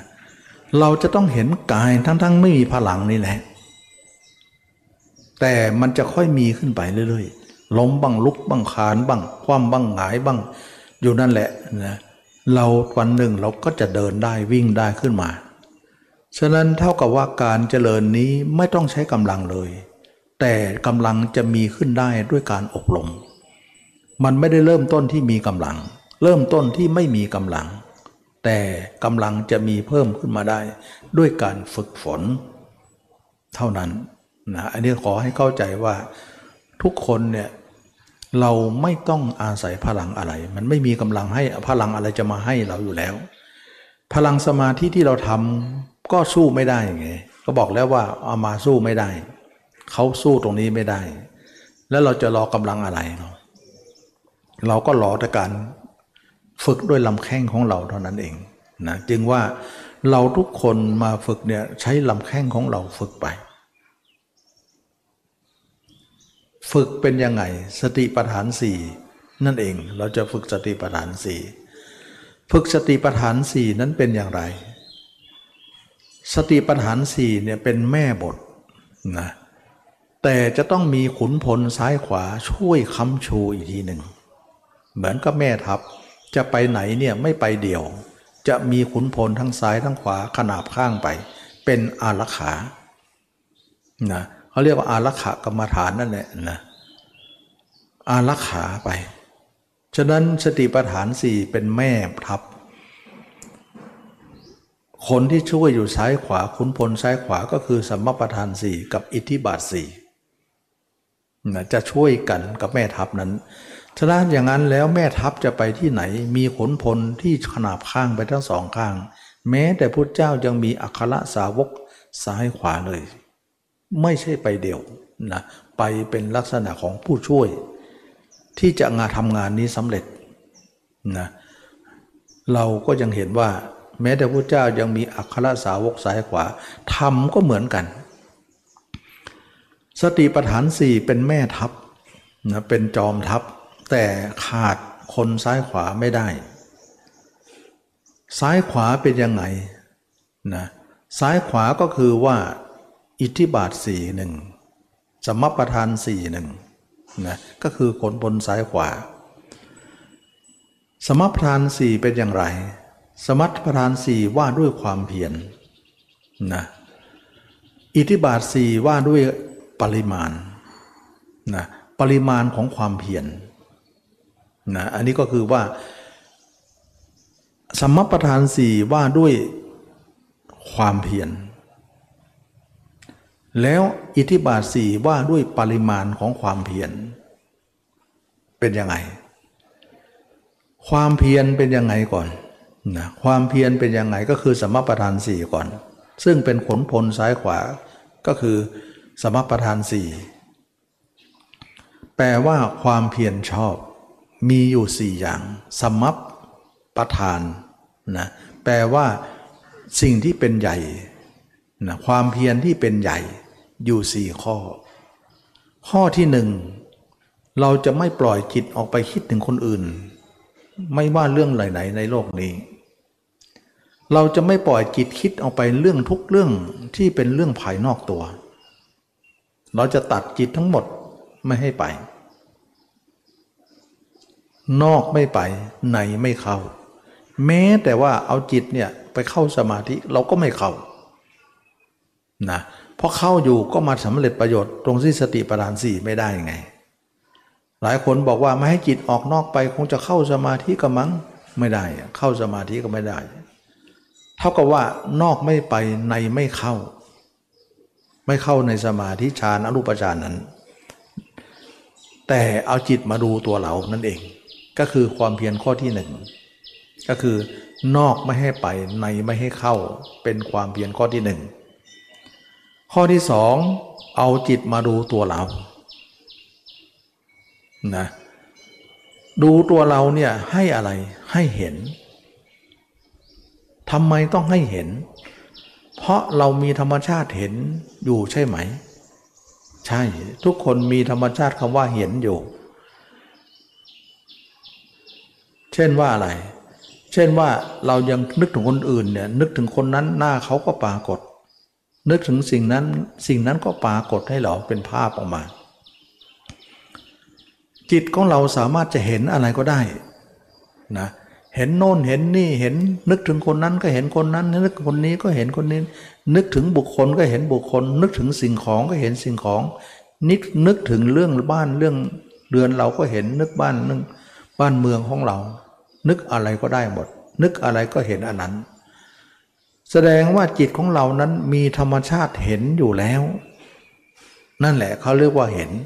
แต่ที่นี้ว่ามันเห็นเรื่องนอกตัวไปหมดเลย จึงทำให้เราเห็นว่า จิตเรามีธรรมชาติรู้เห็นอยู่ แต่มันรู้เห็นนอกตัว ซึ่งมันเป็นโลก สิ่งที่นอกเหนือนอกตัวนั้นเป็นโลกทั้งหมด ซึ่งเป็นธรรมะไม่ได้ เราถือว่าการเห็นอย่างนั้นเป็นโลกไม่ใช่เป็นธรรม เราถือว่าเป็นโลกนะอันนี้จึงว่าทุกคนแสดงว่าทุกคนนี้ทุกคนเราเนี่ยมีความรู้มีความเห็นธรรมชาติเห็นนั้นมีอยู่แล้ว ไม่ใช่ว่าเราสร้างขึ้นมาเองนะแสดงว่าทุกวันนี้เราก็อยู่ด้วยความเห็นใช่ไหม ใช่เดี๋ยวก็แวบเห็นโน่นเดี๋ยวก็แวบเห็นนี่ แต่บรรดาเห็นทั้งหมดนั่นแหละมันเห็นคนอื่นทั้งนั้น สิ่งอื่นทั้งนั้นที่ไม่ใช่ตัวเองอะ่ะแล้วบรรดาในความเห็นในสิ่งอื่นเหล่านั้นเนี่ยเป็นที่มาของกิเลสเราเสียด้วยสินะเป็นที่มาของราคะ โทสะโมหะของเรา นั่นเอง เมื่อจิตของเราเนี่ยไปเห็นสิ่งเหล่านั้นก็เป็นที่ตั้งของราคะโทสะของเราโมหะของเรานั่นเอง แสดงว่าจิตของเรามีธรรมชาติเห็นอยู่แล้ว แต่เห็นคนอื่นทั้งนั้น ซึ่งมันไม่ใช่ธรรมะ มันเป็นโลก จะพูดได้ว่าเราเป็นผู้มีความเห็นโลกอยู่ตลอดใช่ไหม ถูกต้องนะ แสดงว่าจิตเรามีธรรมชาติคำว่าเห็นอยู่แล้ว แต่มันเห็นโลกไงถ้าอย่างนั้นธรรมชาติที่เห็นโลกเนี่ยเราย้ายมาเห็นเราดีไหม ดี ถ้าเราย้ายได้เนี่ยนั่นคือการเจริญสติปัฏฐานสี่อย่างดีที่สุดแล้ว นั่นเอง แสดงว่าเราทุกคนเนี่ยเห็นคนอื่นได้ ฉะไหนจะเห็นตัวเองไม่ได้เรา แต่เห็นคนอื่นได้เนี่ยด้วยการทำมานานนะเราทำกันนะอย่างนั้นมานาน มันก็ทำให้เราเห็นผู้อื่นได้ง่าย แต่การเห็นตัวเองเนี่ยเรายังไม่ได้อบรมเลย มันก็เห็นยาก คันจะมามองทีแรกเนี่ยมืดเลยมองไม่เห็นเลย ถ้าอย่างนั้นแล้วเนี่ยเราจะเห็นตัวเองด้วยการอบรมไปเรื่อยๆ เดี๋ยวมันจะแจ้งออกมาเองในที่มืดนั่นเอง ใช่ไหม ถูกต้อง แสดงว่าเราไม่ได้สร้างธรรมชาตินี้ เราไม่ได้สร้างขึ้นมา เพียงแต่ว่าเราย้ายธรรมชาตินี้ เข้ามาเห็นตัวเองซะแทนที่จะไปอยู่กับคนอื่น เราไม่ให้อยู่ เราให้อยู่กับตัวเอง นั่นเองนะอันนี้จึงว่าทุกคนจงรู้เถอะว่าเราจะย้ายธรรมชาตินั้นมาอยู่กับตัวเอง เป็นขบวนการของการเจริญสติปัฏฐานสี่นะการเจริญสติปัฏฐานสี่นั้นก็คือการที่เอาจิตที่มีธรรมชาติเห็นนั่นแหละจากคนอื่นมาสุมาอยู่กับตัวเองให้ได้ แล้วให้เห็นตัวเองแทนคนอื่นหมดทั้งหมดซะฆ่าภาพคนอื่นแล้วสร้างภาพตัวเองนั่นเองนะอันนี้ก็เป็นเรื่องของการที่มาว่า การมองตัวเองให้เห็นนั้น บางคนก็ยังไม่เข้าใจว่ามันเห็นแบบไหนอะนะเห็นแบบเราเห็นคนอื่นนั่นแหละธรรมชาติเดียวกันนะแต่เพียงแต่เราจะย้ายย้ายจากเขามาสู่เราซะถ้าเกิดเกิดการย้ายได้เนี่ยเขาก็จะมืดไป เราก็จะแจ้งออกมา งานนี้สำเร็จแน่นอนนะวันวันหนึ่งมีจะภาพเราทั้งนั้นเลย ไม่มีภาพคนอื่น เราก็เป็นอิสระภาพจากคนหนักเขาเหล่านั้นแล้ว ทุกวันนี้ยุ่งหัวใจเหลือเกินมีแต่ภาพเต็มไปหมดเลย ภาพเขาทั้งนั้นวุ่นวายกับภาพเหล่านี้ ถึงจะทำสมาธิออกมา ก็ไม่วายที่จะมีภาพเหล่านี้ขึ้นมาอีก แม้แต่ในสมาธินั้นยังเห็นนิมิตโน่นนิมิตนี่อีกต่างหากการเห็นนิมิตก็จิตออกนอกอยู่ดี การออกสมาธิมาก็เป็นความคิดสารพัดสารเพออีก เรียกว่าไม่เข้าสมาธิก็เป็นความคิด เข้าสมาธิก็เป็นนิมิต เห็นอะไรเป็นเรื่องนอกตัวไปหมด ในตัวเองเห็นไม่ได้เลย นั่นเองนะก็กลายเป็นว่าเราเดินทางผิดไปหมดเลย มีแต่คนอื่นไม่มีตัวเองชักทีกลายเป็นว่าตัวเองเป็นที่เล่นลับ เป็นที่ปกปิด เป็นที่ซ่อนเลนทำให้เราไม่รู้ความจริง ว่าตัวเองคือใคร มาจากไหนเป็นอะไรและจะเป็นอะไรต่อไป อันนี้ก็ถือว่าเราทุกคนได้มาเรียนรู้ตรงนี้ก็คือว่า เราจะย้ายธรรมชาติ จากว่าวันๆมีแต่ภาพคนอื่นนั้น ให้วันๆมีแต่ภาพตัวเองซะนั่นเอง และธรรมชาตินั้นจะถูกย้ายมาได้ ได้ทีทีไปอยู่คนอื่นยังอยู่ได้ ทีอยู่ตัวเองก็ต้องได้สิ แต่คนอื่นนะไม่ต้องอบรมหรอกมันมันเป็นของมันเองนะแต่เราจะต้องอบรมของเรา แสดงว่าเราไม่ได้สร้างธรรมชาติอะไรเลย เพียงแต่ย้ายธรรมชาตินั้น เท่านั้นเองนะแต่มันยากมันลำบากไม่ใช่ธรรมดานะไม่ใช่ง่ายๆ ก็เลยมีความเพียรว่า ข้อที่หนึ่งเราจะต้องตัดภาพคนอื่นทิ้งเสียไม่ให้เราเนี่ยไปเห็นใคร เห็นใครก็ตัดทั้งหมดเลย ไม่ต้องการเห็น เห็นแล้วมันก็เรื่องยาวไปเรื่อยๆ ความเพียรข้อที่สองเราจะเอาจิตที่ตัดนั้นไม่ให้เห็นคนอื่นนั้นมาเห็นตัวเอง แต่ทีนี้มองมามามองเห็นตัวเองแล้วมันมืดมันมองไม่เห็นทำยังไง ก็จินตนาการไปก่อนนะเห็นด้วยจินตนาการไปก่อนคำว่าจินตนาการเนี่ยเราก็ใช้ประจำวันอยู่แล้วนะเเดี๋ยวจินตนาการไปโน่น เดี๋ยวกินจการจินตนาการไปนี่นะจินตนาการตรงนี้เนี่ยคือการปรุงแต่งไปในเรื่องของสัพเพเหระต่างๆ ธรรมชาติของจิตเราเนี่ยเอาเรื่องข้างนอกมาปรุงแต่งหรือจินตนาการไปว่า ต่อไปเราจะทำอย่างนี้นะแล้วเราจะมีเงินแล้วเราจะรวยได้นะ ต่อไปเราจะทำธุรกิจอย่างนี้ทำอย่างนั้นทำอย่างนี้หวังหวังว่าจะมีรายได้ออกมาอะไรพวกนี้คิดปรุงแต่งไปเรื่อยๆ จินตนาการไปเรื่อยๆ แต่ความจริงจะเป็นอย่างนั้นหรือเปล่ายังไม่รู้นะ แต่ใจมันคิดไป ฉะนั้นมันสร้างสรรค์จินตนาการของมันทุกวันอยู่แล้ว แต่ทั้งหมดทั้งสิ้นการจินตนาการของเรานั้น มันเป็นการจินตนาการที่ไปตามโลก ไม่ใช่ไปตามธรรม เราอาศัยธรรมชาติที่มันมีอย่างนี้อาการนี้เนะ่ยเอามาเป็นประโยชน์ซะโดยการจินตนาการตัวเองเนี่ยว่า เรากำลังตายนะ ตอนเนี้ย เรากำลังเขียวค้ำนะ เรากำลังอืดนะ เรากำลังตัวหนอนเต็มไปหมดเลยนะ เราเคยเห็นใครล่ะ เคยเห็นคนอื่นอย่างไร เราก็นึกตัวเองเนี่ยเป็นเหมือนคนนั้น เราจินตนาการตัวเองเนี่ยเดินไปก็เป็นศพเดิน นั่งก็ดีนอนก็ดียืนเดิน นั่งนอนให้เหมือนเป็นศพเคลื่อนที่อยู่ตลอด จินตนาการอย่างนี้เนี่ยเขาเรียกว่า โยนิโสมนสิการ โยนิโสแปลว่าอุบาย มณะแปลว่าใจ สิกาละแปลว่าการกระทำการกระทำในใจอันแยบขายนั่นเอง ด้วยอุบายอันชอบนั่นเองนะลีทีเราจินตนาการเรื่องอื่นอย่างจินตนาการได้ จินตนาการตัวเองก็ย่อมได้ทีนี้เราจินตนาการตัวเองรู้สึกมันมันยากลำบากไปหมดเลย เพราะว่ามันไม่คล่อง ก็เพราะว่าเราเป็นเด็กน้อยแบเบาอยู่นั่นเอง มันยังนอนหงายอยู่นะมันยังไม่ชำนาญเขาเนะมันยังไม่มีกำลังนั่นแหละนะมันต้องฝึกไปตั้งตรงลุ้มลุกคุกขานไปก่อนนะเด็กน้อยก็ต้องฝึกละให้มีกำลังขึ้นมา เราก็ถึงนึกได้บ้างไม่ได้บ้างจินตนาการได้บ้างไม่ได้บ้างมั่วกันไปหมดนะก็ไม่เป็นไรใหม่ ๆ ก็ล้มลุกคุกคานเด็กก็คว่ำบ้างหงายบ้างนะมันก็จะหัดเดินให้ได้แล้วเนี่ยต่อไปมันมันไม่มันไม่ทอดทุระมัน มันขยันทำอย่างนั้น แล้วก็ฝึกเดินได้นั่งได้นอนได้ ต่อไปเราก็เริ่มจินตนาการตัวเองได้เรื่อยๆเรื่อยๆนะอันนี้ก็เรียกว่าความเพียรข้อที่สองเราจะนึกตัวเองเนี่ยเหมือนเป็นเหมือนศพเดินได้ นั่งได้นอนได้ยืนได้เหมือนตัวเองเป็นศพเคลื่อนที่นั่นเองนะทุกคนลองจินตนานึกไม่เห็นก็จินตนาการก่อนนะบางครั้งเราจะไปที่ไหน เราจะจินตนาการในที่นั้นก่อนนะเช่นว่าเราจะไปญี่ปุ่นอย่างเงี้ย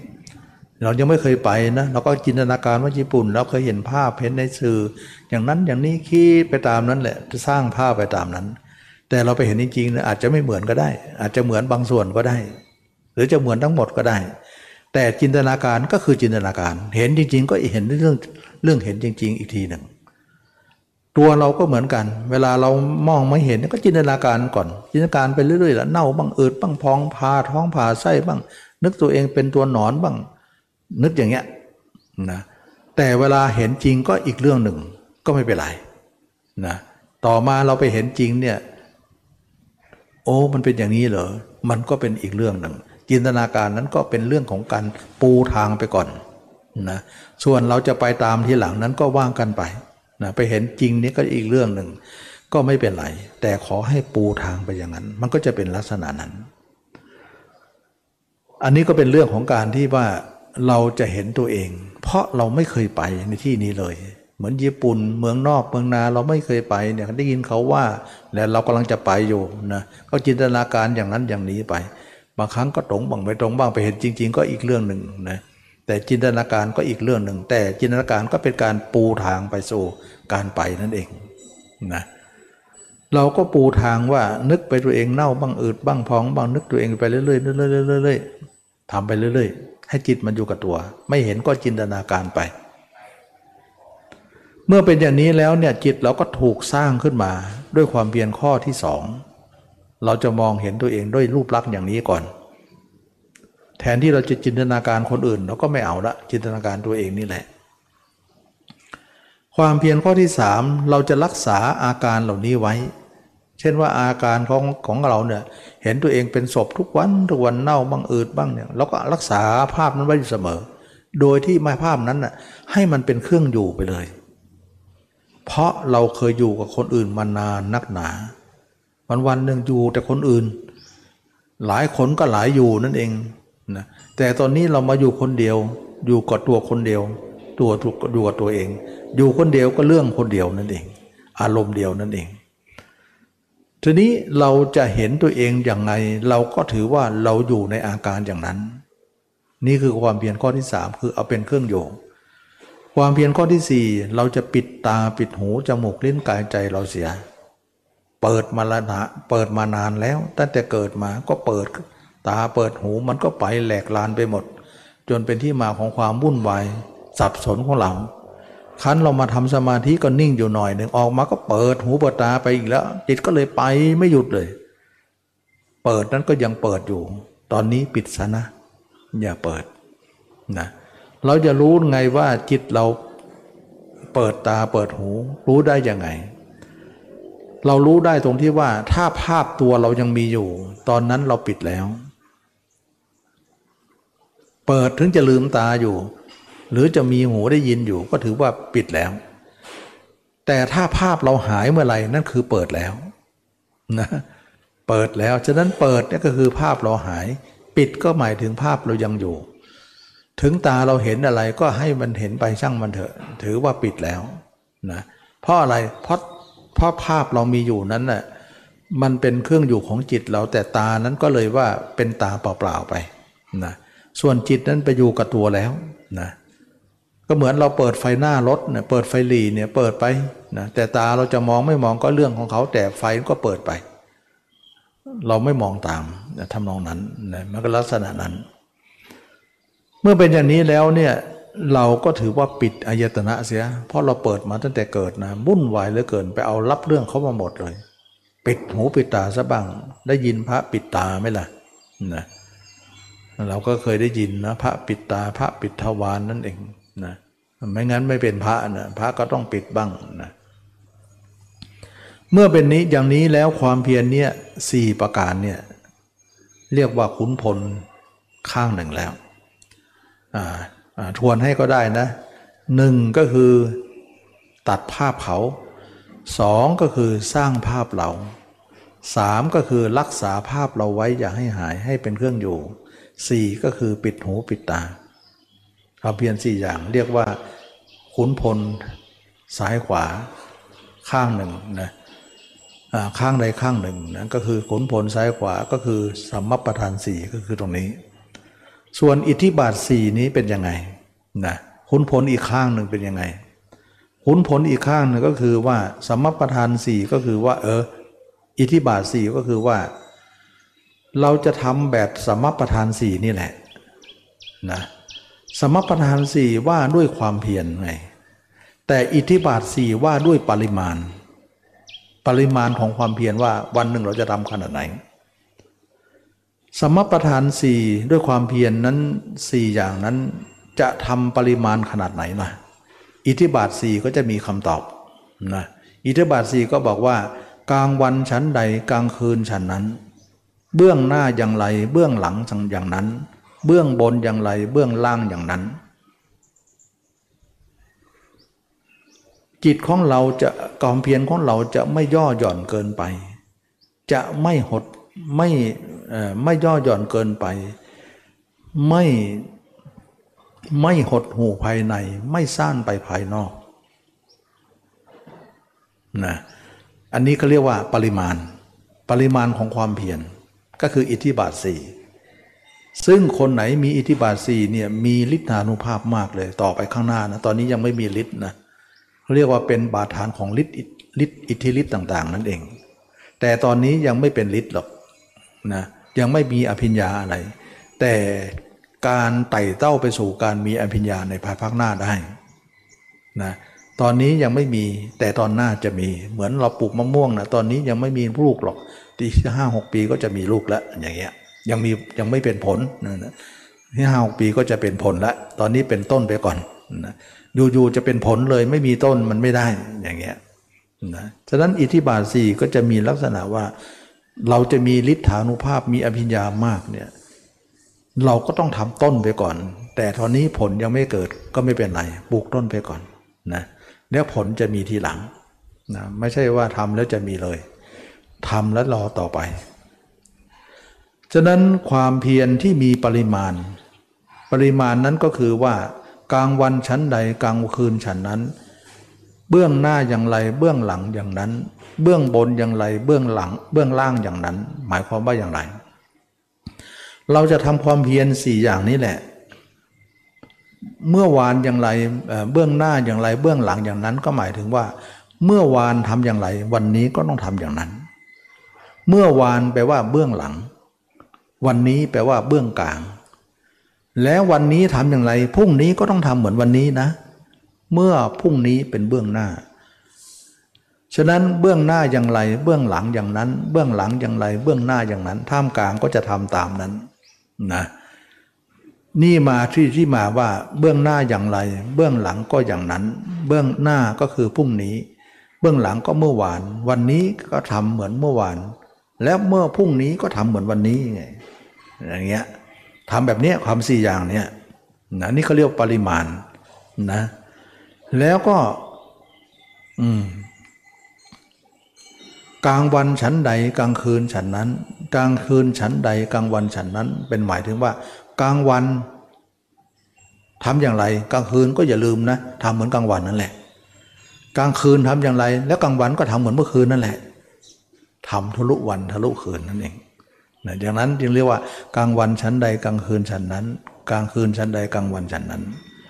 เบื้องบนอย่างไรเบื้องล่างอย่างนั้น เบื้องล่างอย่างไร เบื้องบนอย่างนั้น หมายความว่าอย่างไร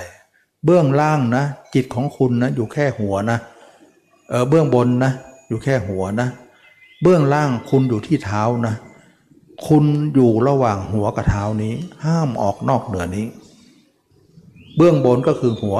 เบื้องล่างก็คือเท้า จิตอยู่ในอาณาเขตนี้เท่านั้น อย่างนี้เขาเรียกว่าจิตมีพรมแดน ถ้าเราออกข้างนอกจิตไล่พรมแดน จับไม่ได้ ไล่ไม่ทัน แต่ท่านอยู่ในพรมแดนจับได้ไล่ทันได้นะจึงเรียกว่าจิตไม่มีขอบเขต แต่จัดให้มีขอบเขตได้ แล้วจิตมันจะจนมุมในที่สุด ถ้าไม่งั้นจิตไม่จนมุมนะเราจะจับมันยาก ที่เขาบอกว่าเจริญสมาธิเออเจริญสติธรรมดาบอกว่าอะไร ตามมันไป ตามดูตามรู้ไปไป ดูความเกิดดับไปไป รู้แล้วเฉยไป อย่างนั้นก็เรียกสมาธิเออสติธรรมดาหมดเลย ได้แต่ตาม ไม่จัดขอบเขตให้เลย ให้มันอยู่ไล่พรมแดนไปเลย ฉะนั้นสติอย่างนั้นเขาเรียกว่าสติธรรมดา ไม่มีอนาบกเขตเลย ไม่มีหัวกับเท้าเลย ซึ่งมันต่างกันกับสติปัฏฐานสี่เห็นไหม สติปัฏฐานสี่เนี่ยหัวและเท้าเท้าและหัว อันนั้นเนี่ยไม่มีหัวเท้าเลย สติธรรมดานะปล่อยคิดไปตามรู้ตามรู้ดูความเกิดดับรู้แล้วเฉยว่าไป ไปทุกไม่มีจะจบเลยไล่พรมแดนไล่เขตแดนไล่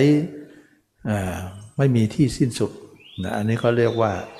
สติธรรมดากับสติปัฏฐานสี่คนละเรื่องเลยนะทีนี้จิตของเราเวลาทำความเพียรเนี่ย ไม่ควรจะย่อหย่อนเกินไป ไม่ควรประคับประคองเกินไปเป็นอย่างไร ความเพียรของเราแต่ละวันเนี่ยไม่ย่อหย่อนเกินไป ไม่ประคับประคองเกินไป ไม่หดหู่ภายใน ไม่ซ่านไปภายนอกเป็นยังไง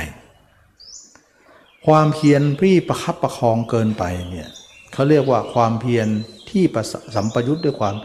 เกียจขาน นะเดินทีก็ลากเท้าเอาเนี่ยเดินมันลากเท้านะเดินไปสักสังกตายแบบนั้นเนี่ยเดินทำความเพียรเดินจงกรมพวกนั้นเหมือนทำแบบสักแต่ว่าทำนะ่ะแบบนั้นเนี่ยเขาเรียกว่า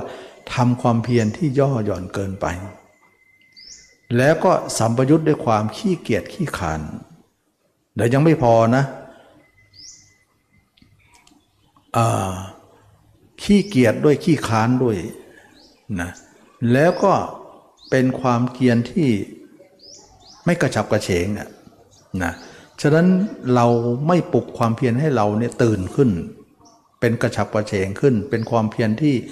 มีประสิทธิภาพขึ้น เราไม่ทำอย่างนั้นทำเหมือนกับว่า ขอไปทีสังกตายไปทำเหมือนเซ็งๆเนี่ยอย่างนั้นเขาเรียกว่าความเพียรที่ย่อหย่อน แล้วก็ทำบ้างไม่ทำบ้างทำให้เล่นเทจริงไป เหมือนไม่ไม่เป็นเป็นล่ำเป็นสันไม่เป็นจิตจลักษณะอะไร อย่างนั้นเขาเรียกว่าย่อหย่อนหมดเลย นี่แหละเขาเรียกว่าความเพียรที่ประคับประคองเกินไปความเพียรที่ย่อหย่อนเกินไป ก็คือความเพียรที่สัมปยุทธ์ด้วยความขี้เกียจขี้ขาน ความเพียรที่ประคับประคองเกินไป หมายความว่าอยังไง ความเพียรที่ประคับประคองเกินไป หมายถึงความเพียรที่สัมปยุทธ์ด้วยความฟุ้งซ่านฟุ้งเหลือเกินวันเนี้ยทำอะไรไม่อยู่เลยป้อมไปน่นไปนี่ มันดึงไม่อยู่ไม่ไม่อยู่ความเพียรนั้นทำไปเถอะจับปูใส่กระด้งจับแล้วก็วิ่งออกวิ่งออกวิ่งจับใส่ก็วิ่งออกแล้วไปไหนทุกทิศทุกทางเหนื่อยมันมีแต่ฟุ้งนะอันนี้ก็นักปฏิบัติก็ต้องเห็นแล้วว่าที่เคยบอกว่าฟุ้งเนี่ยมันมีสามฟุ้งนะ แล้วก็การแก้มันก็มีอยู่นะ ก็เคยพูดนะ แต่วันนี้ก็คงนำมาพูดไม่ได้ มากเพราะเวลาเรายังไม่พอนะวันหลังก็จะมาแจ้งอีกทีนะก็เคยแจ้งไปบ้างแล้วว่าฟุ้งมันแก้ไขอย่างไร แต่จะพูดสั้น ๆ ให้ฟังว่า การฟุ้งนี่ก็คือเอาเรื่องคนอื่นมาคิด เป็นสาเหตุของการฟุ้งนั่นเอง แต่ถ้าเอาเรื่องตัวเองมาคิดมันจะสงบลงนะอันนี้ก็คือง่าย ๆก่อนนะแต่รายละเอียดนั้นเราจะแจ้งทีหลัง ถ้ามีโอกาสนะสาเหตุหลักมันอยู่ตรงนี้ ฟุ้งก็คือจิตออกนอกมาก แล้วก็ตอนที่ออกใหม่ๆไม่ดึง แล้วมันออกแรงแล้วคิดจะดึงดึงไม่อยู่แล้วเขาเรียกว่าไฟลุกน้อยเนี่ยไม่รีบดับ แต่มันลุกใหญ่แล้วรีบจะมันจะมาดับมันดับไม่ลง เรื่องเล็กๆน้อยๆเอามาคิดเนี่ยแล้วเรายังปล่อยให้มันคิดอยู่นะแล้วมันคิดมากมากมากมากเขารู้สึกว่าโอ้ไม่ไหวแล้วนะจะมาคิดดับเนี่ย เออ ไม่ต้องพูดแล้ว เอาไม่อยู่แล้วนะเพราะว่าไฟดวงน้อยก็น้ำขันเดียวก็ดับ ถ้าไฟกองมากต่อให้กระแปงหนึ่งก็ไม่ดับ ต่อให้เยอะกว่านั้นก็ไม่ดับรถดับเพลิงจะจะเอาอยู่หรือเปล่านะมันเป็นลักษณะที่เราปล่อยเกินไปนั่นเอง แล้วก็เวลาแรงแล้วเขาจะมาคิดแก้ไข นี่คือปัญหาที่เราลุ่มเราเราก็เรียกว่าความเพียรที่ประคับประคองมากเลย เป็นความเพียรที่ไม่มีผลมาก นั้นนักปฏิบัติก็ต้องแก้ละฉะนั้นความเพียรที่ย่อหย่อนก็คือสัมปยุทธ์ด้วยความเกียจค้าน ความเพียรที่ประคับประคองก็คือสัมปยุทธ์ด้วยความฟุ้งซ่าน ความเพียรที่หดหู่ภายในเป็นยังไง ความเพียรที่สัมปยุทธ์ด้วยความง่วงเหงาเหานอน เวลาจะทำทีเอาละหาวแล้ว ตาจะลืมไม่ขึ้นแล้ว อะไรก็ไม่รู้ เวลาไม่ทำตื่นเฉยเลย ตาแป้วเลย เวลาทำมาเราแหละไปแล้วตาจะไปแล้วทุกทีเลย นั่งก็ไม่ได้ จับเจ้าก็ไม่ได้ เดินไปก็จะเซไป ก็เป็นตัวถ่วงทำให้เราเนี่ยทำให้ปริมาณมันยากได้ได้น้อยนี่ฉะนั้นจึงว่าอิทธิบาทสีนี้ว่าด้วยปริมาณว่าความเพียรของเราเนี่ย เมื่อสิ่งเหล่านี้มารบกวนเราเนี่ยปริมาณมันก็ได้น้อยขึ้น เวลาเราได้เวลาเรามีอยู่ แต่ความเพียรที่จะเป็นเนื้อน่ะ มันน้อยได้แต่น้ำมันนะน้ำมันก็ลองจองแจงไป น้ำท่วมทุ่งไปนะนะมันจะเป็นเนื้อเป็นน้ำเนื้อมันน้อย น้ำมันเยอะนั่นเองนะได้ได้เนื้อมันน้อยนะแล้วก็ความเพียรที่สร้างจิตที่สร้างไปภายนอกเป็นยังไงนะความเพียรที่สร้างไปภายนอกนั่นก็คือว่า มีจิตที่สร้างไปในเรื่องของกรรมคุณห้า ธรรมชาติของผู้หญิงเนี่ยย่อมนึกถึงผู้ชายอยู่เลย ธรรมชาติของผู้ชายก็คอยจะนึกแต่เรื่องกามอยู่เลย เรื่องผู้หญิงอยู่เลยแต่ความคิดเหล่านี้เนี่ยรบกวนมากนะเพราะธรรมชาติของเราสร้างมาอย่างนั้น มันก็ทำให้เราคิดอย่างนั้น แล้วก็รบกวนเรื่องนี้เรื่องที่เราจะไปทางสติปัฏฐานสี่นี้ไม่ค่อยได้ผล ก็คือคิดในเรื่องกามนั่นเอง ซึ่งมันเป็นเรื่องของ ธรรมชาติที่อยู่ในใจเราที่จะต้องให้เราคิดเรื่องนี้อยู่เสมอดนให้คิดดนจิตดนใจให้เราคิดแต่เรื่องเหล่านี้ มันก็ทำให้คุกกุ่นแล้วก็มาขวางเส้นทางเราอยู่เสมอ ปริมาณของเราก็เลยได้บ้างไม่ได้บ้างได้น้อยบ้างได้มากบ้างไปตามเนื้อตามน้ำนั้น อันนี้ก็เป็นสาเหตุหนึ่งว่า อิทธิบาทสี่ของเรานั้นเป็นปริมาณปันปริมาตร ของการทำความเพียรแต่ละวันว่าเราจะได้มากได้น้อยก็อยู่ที่ตรงนี้นะฉะนั้นจึงว่ากามเกิดจากอะไร เกิดจะเอานึกถึงผู้อื่น ละการละกามนี่ละได้อย่างไร ก็คือนึกถึงอสุภะในตัวเอง เราลืมอสุภะซะแล้วนั่นเองนะเราทิ้งอสุภะแล้วเอาคนอื่นไปนึกไปแล้วทีนี้ไปคนอื่นเลือกคนอื่นแหละอันนี้เขาเรียกว่าอิทธิบาทสี่นะก็เข้าใจแล้วนะว่า ความเพียรไม่ย่อหย่อนเกินไป ไม่หดหูภายใน ไม่สั้นไปภายนอก ความเพียรไม่ไม่ย่อหย่อนเกินไป ไม่ประคับประคองเกินไป ไม่หดหูภายใน ไม่สั้นไปภายนอก กลางวันชั้นใดกลางคืนชั้นนั้น เบื้องหน้าอย่างไร เบื้องหลังอย่างนั้น เบื้องล่างอย่างไร เบื้องบนอย่างนั้น เข้าใจนะเมื่อเป็นอย่างนี้ก็ถูกขับเคลื่อนไป ถ้าขับเคลื่อนไปเมื่อเราสร้างระบบให้ดีขึ้นเนี่ยมันก็จะมี ความเป็นใหญ่ขึ้นมา ความเป็นใหญ่นั้นเขาเรียกว่าประธานนะประธานนะเช่นในในเรื่องของความเพียรสี่ประการเนี่ยเป็นความเพียรเป็นใหญ่ทั้งสี่ข้อเลย ไม่มีข้อไหนเล็ก ๆ เลย ใหญ่ทุกข้อเลยนะเราไปดูสี่ข้อแล้วทำเนี่ยบอกข้อไหนเพียรละนะยาก เพียรสร้างนี่ง่ายหน่อย เพียรรักษายากพอกันหมด ถ้าเราดูดี ๆ พอกันหมดเลยนะ ฉะนั้นจึงว่ามันใหญ่พอๆกัน จึงเรียกว่าสัมมประธานสี่ความเป็นใหญ่สี่ประการ แต่ที่นี้อิทธิบาทสี่เนี่ยก็มีประธานเหมือนกันนะนั่นเมื่อเราสร้างระบบเนี่ยสมบูรณ์ ความเพียรเราต่อเนื่อง ผลของเราเนี่ยสม่ำเสมอก็เป็นประธานขึ้นมา เขาเรียกว่าฉันทะสมาธิประธานนสังขาร เมื่อมีความเพียรดีสมาธิย่อมเกิดขึ้น สมาธิที่เกิดขึ้นในตัวเรานั้นเป็นใหญ่ขึ้นมาทุกทีทุกทีเป็นประธานหนึ่งเกิดจากฉันทะนั้น ฉันทะแปลว่าการพอใจในสิ่งที่ทำนั้น ฉันทะใดที่มีขึ้นมา ยังสมาธิให้เกิด แล้วความเป็นใหญ่ในสมาธินั้น จึงเป็นความมั่นคงของจิตนั้น เรียกว่าฉันทะสมาธิประธานสังขารนะยังมีคาว่าประธานอยู่นะ ความเพียรที่เราย่อหย่อนเกินไป ไม่ประคับประคองเกินไป ไม่หดหูภายในไม่สั้นไปภายนอก กลางวันชั้นใดกลางคืนชั้นนั้น เบื้องบนอย่างใดเบื้องหน้าอย่างนั้น เบื้องหน้าเบื้องล่างอย่างเออเบื้องกลางวันเออเบื้องหลังอย่างละเบื้องหลังอย่างไรเบื้องหน้าอย่างนั้น เมื่อมีความบริบูรณ์ย่อมเกิดสมาธิขึ้นมา สมาธินั้นเกิดจากความเพียรที่สร้างสรรค์นั้นอย่างดี จึงตั้งมั่นขึ้นมาเป็นสมาธิ สมาธิใดเกิดจากความเพียรที่ดีนั้นทำให้เกินเป็นความเป็นใหญ่ขึ้นมา ความเป็นใหญ่นั้นจะเรียกว่า วิริยะสมาธิประธานสังขารนะวิริยะเกิดจากวิริยะของเรา เป็นใหญ่ จึงเกิดสมาธิสมาธิใหญ่นั้น จึงเรียกเป็นประธาน สมาธิอันเกิดจากสันทะนั้นเออเกิดจากวิริยะนั้นจึงเรียกว่าวิริยะสมาธิประธานสังขาร เรามีจิตใจจดจ่อต่อเนื่องในการกระทำอยู่เสนอ ไม่ทอดทุละไม่ละเลยทุละที่ตัวเองทำไว้ สารต่ออยู่เสมอทำทั้งวันทั้งคืนสม่ำเสมอกันเป็นอยู่ จิตใจจิตจ่อต่อเนื่องทำให้เกิดสมาธิขึ้นมาทั้งกลางวันกลางคืน สมาธิใดที่เกิดขึ้นนั้น เรียกว่าเกิดจากจิตใจที่จดจ่อว่า จิตตสมาธิประธานสังขาร แล้วก็จิตใจจดจ่อต่อเนื่องในการกระทำของเรา เราต้องรู้ความจริงเห็นความจริงว่าร่างกายนี้ไม่ใช่ของเรา เป็นของไม่เที่ยงเป็นทุกข์เป็นอนัตตา เราเข้าใจแล้วว่าร่างกายนี้เมื่อก่อนเรายึดมั่นถือมั่นว่าเป็นเรา บัดนี้เรามาเห็นมารู้แล้ว หาได้เป็นของเราใหม่ เรามีสติปัญญาที่เกิดขึ้นแก่การอบรมนั้นเป็นอันมาก เราเข้าใจโลกว่าเป็นอย่างนี้ เราเข้าใจธรรมว่าเป็นอย่างนี้ เราเข้าใจการหลุดพ้นว่าเป็นการหลุดพ้นเพราะอย่างนี้อย่างนี้ เราเข้าใจมากปัญญาของเราเข้าใจมากกว่าเดิมที่เราเคยมี ไม่เคยปรากฏว่าเราเข้าใจอย่างนี้มาก่อน ปัญญานั้นมีกำลังมากขึ้นทำให้จิตนั้นตั้งมั่นได้ เมื่อตั้งมั่นเพราะมีปัญญาเป็นเหตุ จึงเรียกว่าวิมังสาสมาธิประธานสังขารเกิดจากการใคร่ครวญเกิดจากการวิเคราะห์ เกิดจากการพินิษเพ่งพินิษกึงเกิดให้เป็นบ่อเกิดของปัญญา แล้วก็เป็นบ่อเกิดของการตั้งมั่นของจิต เป็นสมาธิขึ้นมา เรียกว่าวิมังสาสมาธิประธานสังขารนะมันเป็นอย่างนั้นนะนี่จึงเป็นเรียกว่าขุนพลซ้ายขวาเลย ที่จะเป็นแม่ทัพของสติปัฏฐานสี่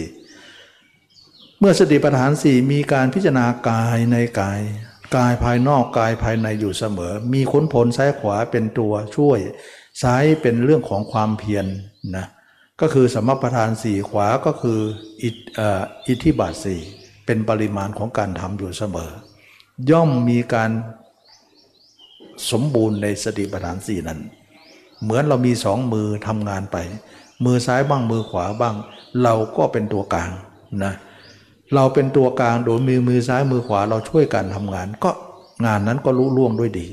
เพราะขาดมือซ้ายมือขวาแล้วทำอะไรไม่ได้เลยนะ มันก็จะมีแต่แม่ทัพไม่มีขุนพลซ้ายขวา มันก็เหมือนไม่มีใครสนองงานให้ให้กันนะอันนี้ก็เป็นการเจริญไปเต็มที่สติปัฏฐานสี่พิจารณากายในกายภายในภายนอก กายในกายกายทั้งภายนอกภายใน พิจารณาลังอาการ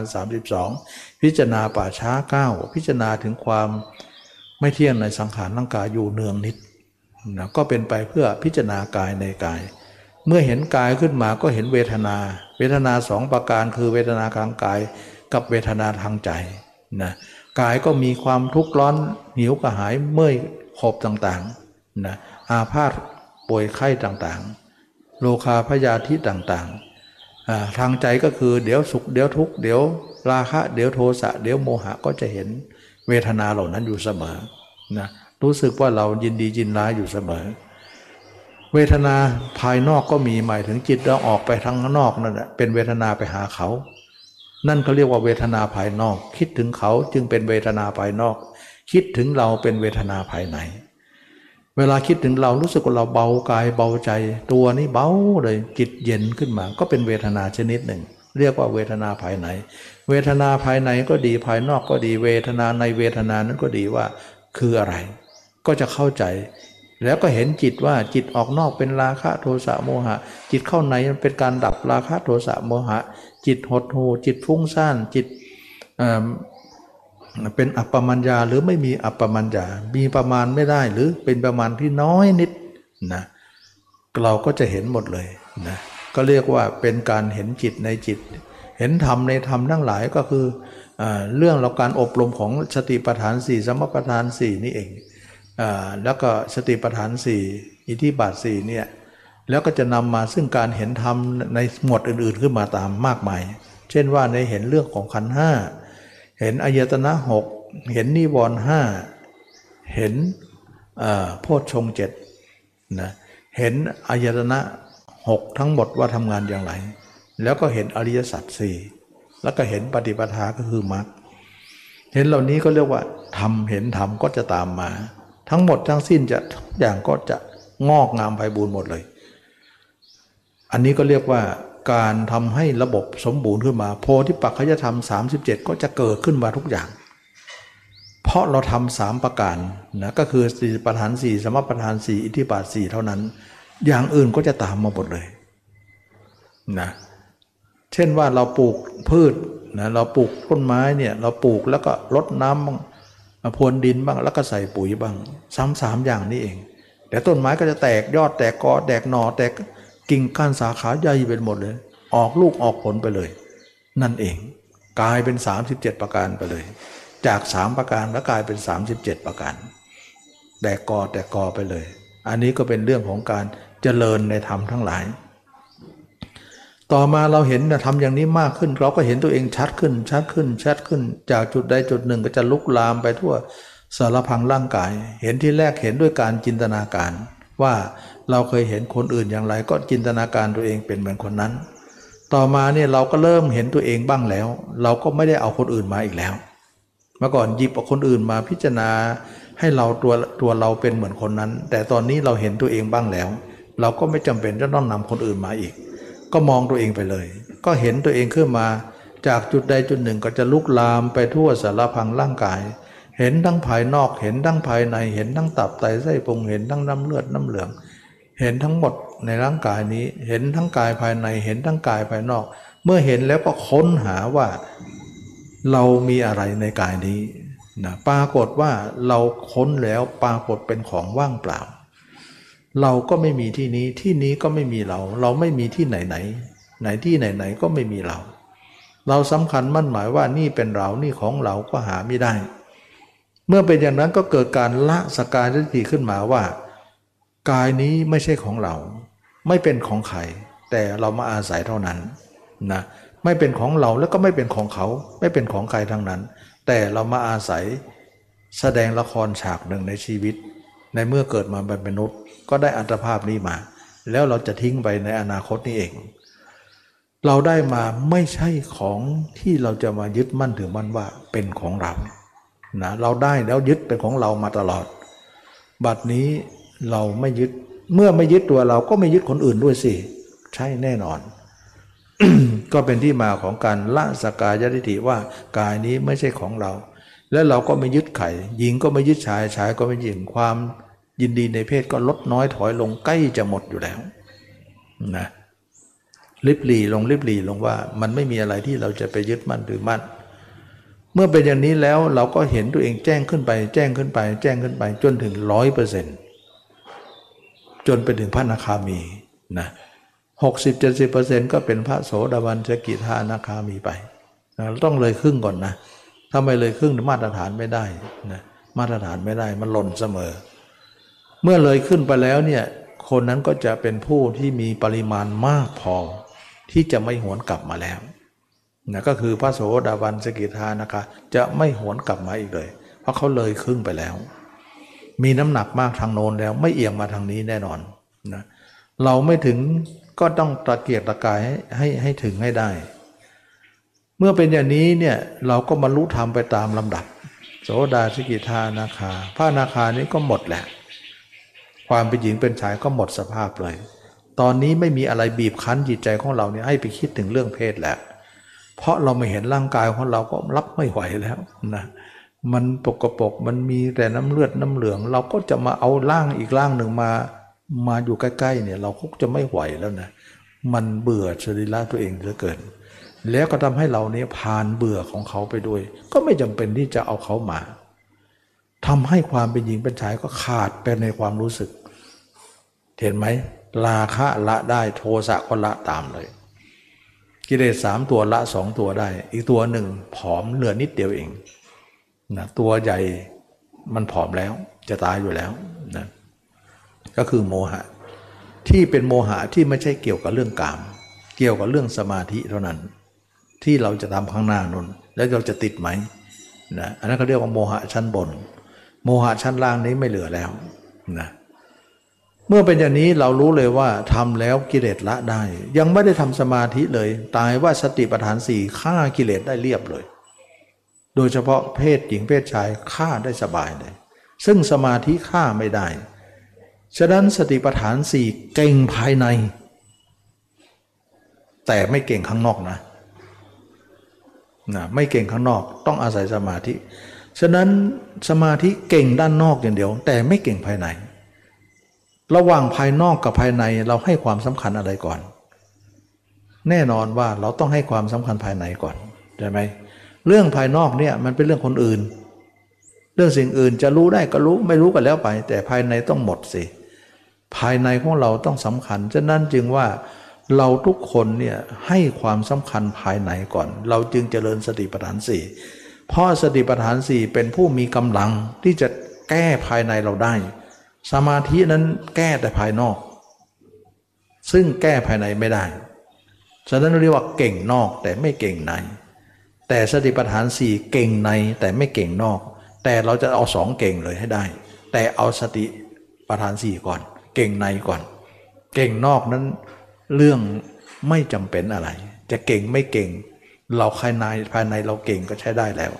นะถือว่ามันเจนจบแล้ว แต่เขาเรียกว่าเก่งนอกนั้นเป็นของเสริมไป ไม่ใช่ของหลัก เก่งในเป็นของหลัก ที่เราจะต้องละเลยไม่ได้ เมื่อเป็นอย่างนี้แล้วเนี่ยเราก็มาเห็นตัวเองเนี่ยให้ถึงร้อยเปอร์เซ็นต์ให้ได้ เมื่อตัวเองได้เห็นตัวเองถึงร้อยเปอร์เซ็นต์นะเชื่อไหมว่าเราย้ายธรรมชาติได้สำเร็จแล้ว ธรรมชาติจิตของเรามักจะแวบถึงคนน้น เห็นคนน้นเห็นคนนี้เห็นไปเรื่อยเรื่อยเนี่ยเป็นมโนวิญญาณนั่นแหละ นะเห็นคนอื่นเขาเรียกว่าเป็นมโนวิญญาณ มโนไปเรื่อยนะธรรมชาตินั้นศูนย์พันเลยนะ เราเราลำคาญธรรมชาตินี้มากเลย เราทุกข์กับธรรมชาตินี้มากคือมโน มโนเราไปเนี่ยมโนวิญญาณเราเนี่ยมันไม่ดับ เราทุกข์กับเรื่องนี้ทำสมาธิทำอะไรก็เรื่องนี้มันไม่ดับเนี่ยมันมีปัญหามาก ถึงจะทำสมาธิมามโนก็ไม่ดับอยู่ดี ถึงได้บอกว่าเวลาออกสมาธิมาจิตเราก็เที่ยวต่อไป เที่ยวตามมโนนั่นเอง ฉะนั้นสมาธิก็ฆ่ามโนไม่ได้ แต่เชื่อไหมว่าสติปัฏฐานสี่ฆ่ามโนได้อะเห็นไหมสติปัฏฐานสี่มีกำลังมากฆ่ามโนได้ สมาธิฆ่าไม่ได้กำลังไม่ได้ ฉะนั้นสมาธิเก่งนอก แต่สติปัฏฐานสี่เก่งในนะเก่งในเนี่ยเราต้องเก่งในก่อน เมื่อเป็นอย่างนี้แล้วเนี่ยสติปัฏฐานสี่ฆ่ามโนวิญญาณได้สำเร็จ ปรากฏว่ามโนวิญญาณนั้นดับไปแล้วกายมาเป็นเห็นตัวเองได้เต็มหมดเลย ย้ายมาได้สำเร็จแล้ว ย้ายจากภาพเขามาเป็นภาพเราได้สำเร็จ เวลาเห็นตัวเองนั้นเขาไม่เรียกมโนวิญญาณเขาเรียกว่าญาณทัศนะ เปลี่ยนชื่อใหม่ไปนะมาจากมโนวิญญาณดวงนั้น ปรากฏว่าจิตดวงนั้นนะถูกทำลายแล้วนะถ้าใครเรียนอภิธรรมมันว่า จิตกี่ดวงกี่ดวงกี่ดวงมโนทั้งนั้นเลยนะมาอยู่นี่จุดดวงเดียวเท่านั้นแหละไม่มีหลายดวงเลยนะดวงเดียวเท่านั้นแหละมาเห็นตัวเองก็เหลือดวงเดียวนะมันคิดหลายเรื่องนั้นในความจริงจิตดวงเดียวนะแต่มันหลายอารมณ์ เราไปคิดไปพูดแล้วหลายดวงนี่มันงงไปหมดเลย ไม่น่าพูดแบบนั้นนะไม่น่าควรพูดแบบนั้น พูดว่าอารมณ์ดีกว่านะไม่ใช่ว่าจิตเป็นหลายดวง จิตมีดวงเดียวแต่หลายอาการ ลิงตัวเดียวแต่หลายอาการนั่นเองมันห้อยโหนจรทยานนั้นลิงตัวเดียว แต่มันมีหลายอาอากับกิริยาของมัน นั่นมันเป็นกิริยาของมันเท่านั้นเนี่ยเราจะเอากิริยาว่าเป็นตัวไม่ได้นะมันกิริยาหลายอย่างก็หลายตัวสิ มันจะพูดอย่างนี้ไม่ถูกนะ ลิงตัวเดียวแต่หลายอาการ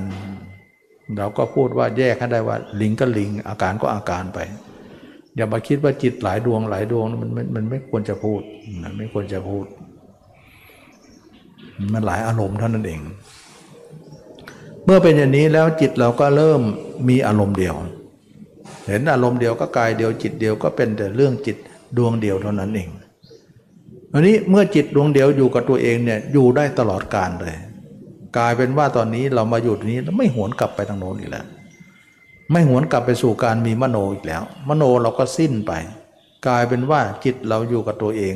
แล้วก็เอาตัวเองเป็นเครื่องอยู่ ตลอดการทุกเมื่อ ตัวเองอยู่กับตัวเองก็กลายเป็นว่ามโนเราก็ดับ มีแต่ญาณทัศนะเต็มบริบูรณ์อยู่ฉะนั้นกลางวันก็เห็นตัวเอง กลางวันชั้นใดกลางคืนก็ฉันนั้น เห็นทั้งกลางวันเห็นทั้งกลางคืน เพราะเราทำเพียร เราทำเพียรทั้งกลางวันชั้นใดกลางคืนชั้นนั้นฉะนั้นเวลาเห็นตัวเองก็เห็นทั้งกลางวันชั้นใดกลางคืนก็เห็นชั้นนั้นเลยนะเมื่อวานอย่างไรนะเมื่อเบื้องหน้าอย่างไรเบื้องหลังอย่างนั้น ก็เหมือนเมื่อวานเห็นอย่างไร เบื้องหน้าพรุ่งนี้ก็เห็นเหมือนเหมือนเหมือนเมื่อวานนั่นเอง วันนี้ก็เห็นเหมือนเมื่อวานพรุ่งนี้ก็เห็นเหมือนวันนี้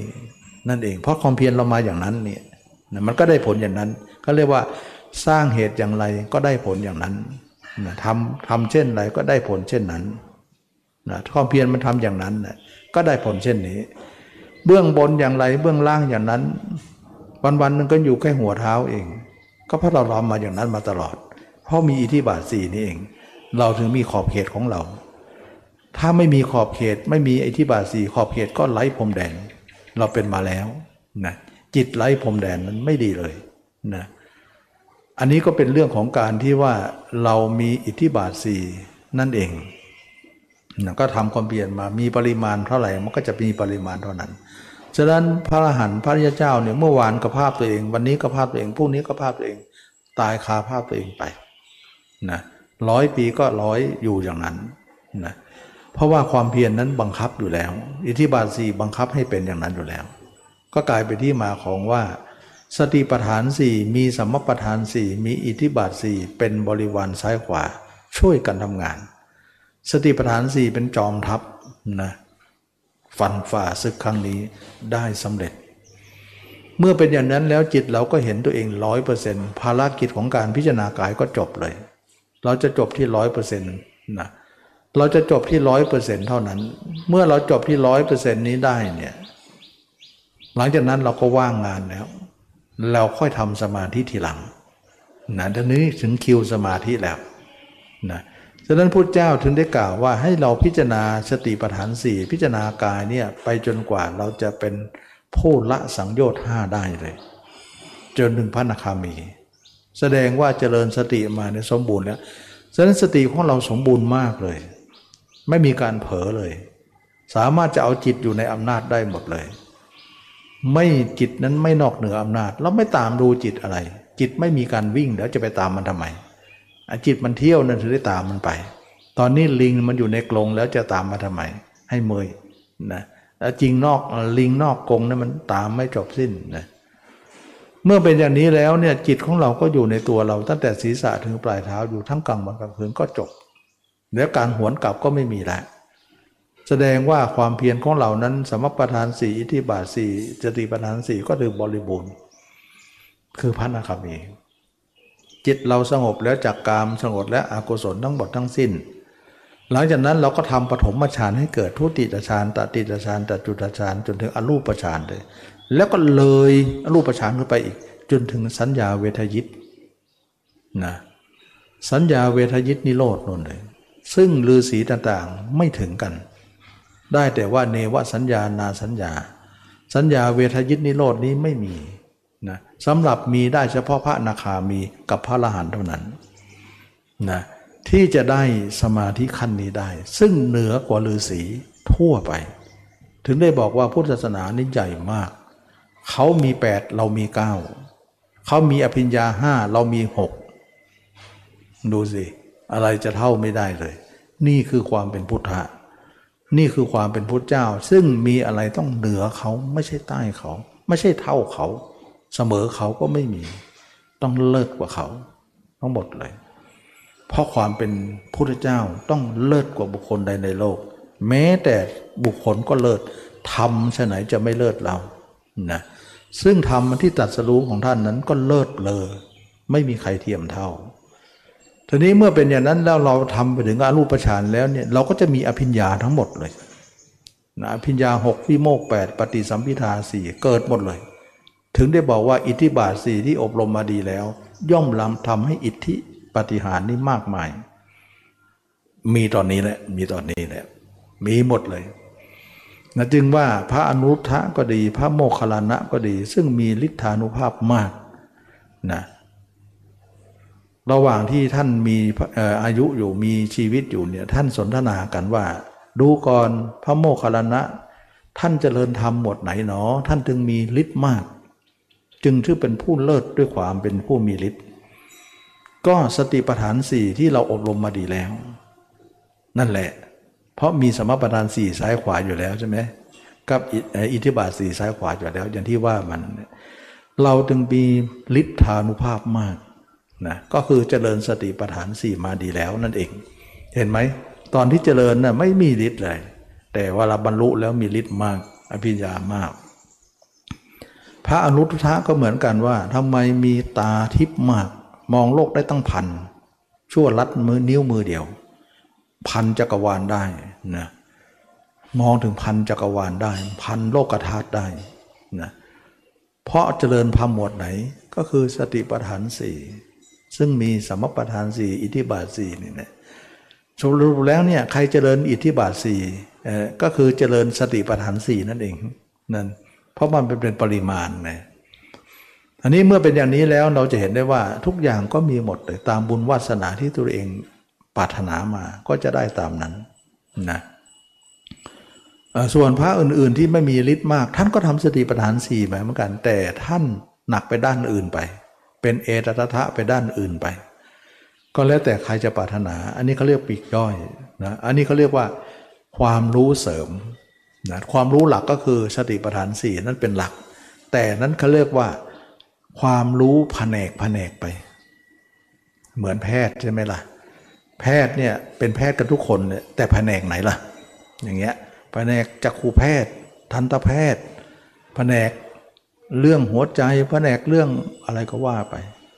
แต่แพทย์นะจบมาคล้ายกันแต่จะหนักแยกกันไปตามสาขาที่ถนัด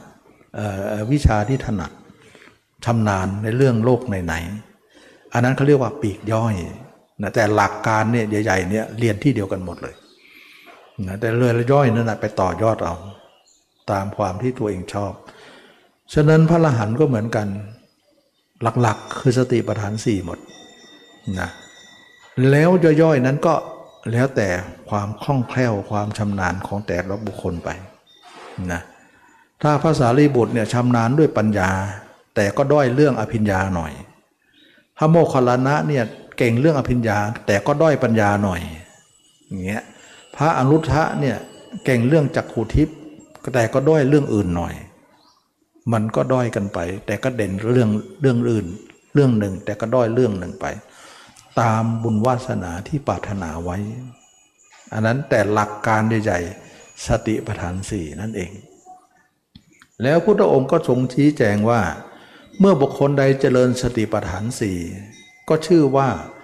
มรรคก็เป็นว่าอบรมแล้ว อิทิบาทสี่สมประธานสี่อินทรีห้าพระห้าโพชฌงเจ็ดมรรคมีองค์แปดก็ถือว่าอบรมแล้ว ถ้าบุคคลใดเจริญมรรค ก็ถือว่าสติปัฏฐานสี่ก็ชื่อว่าอบรมดีแล้ว ฉะนั้นมันถึงกันเลยกัน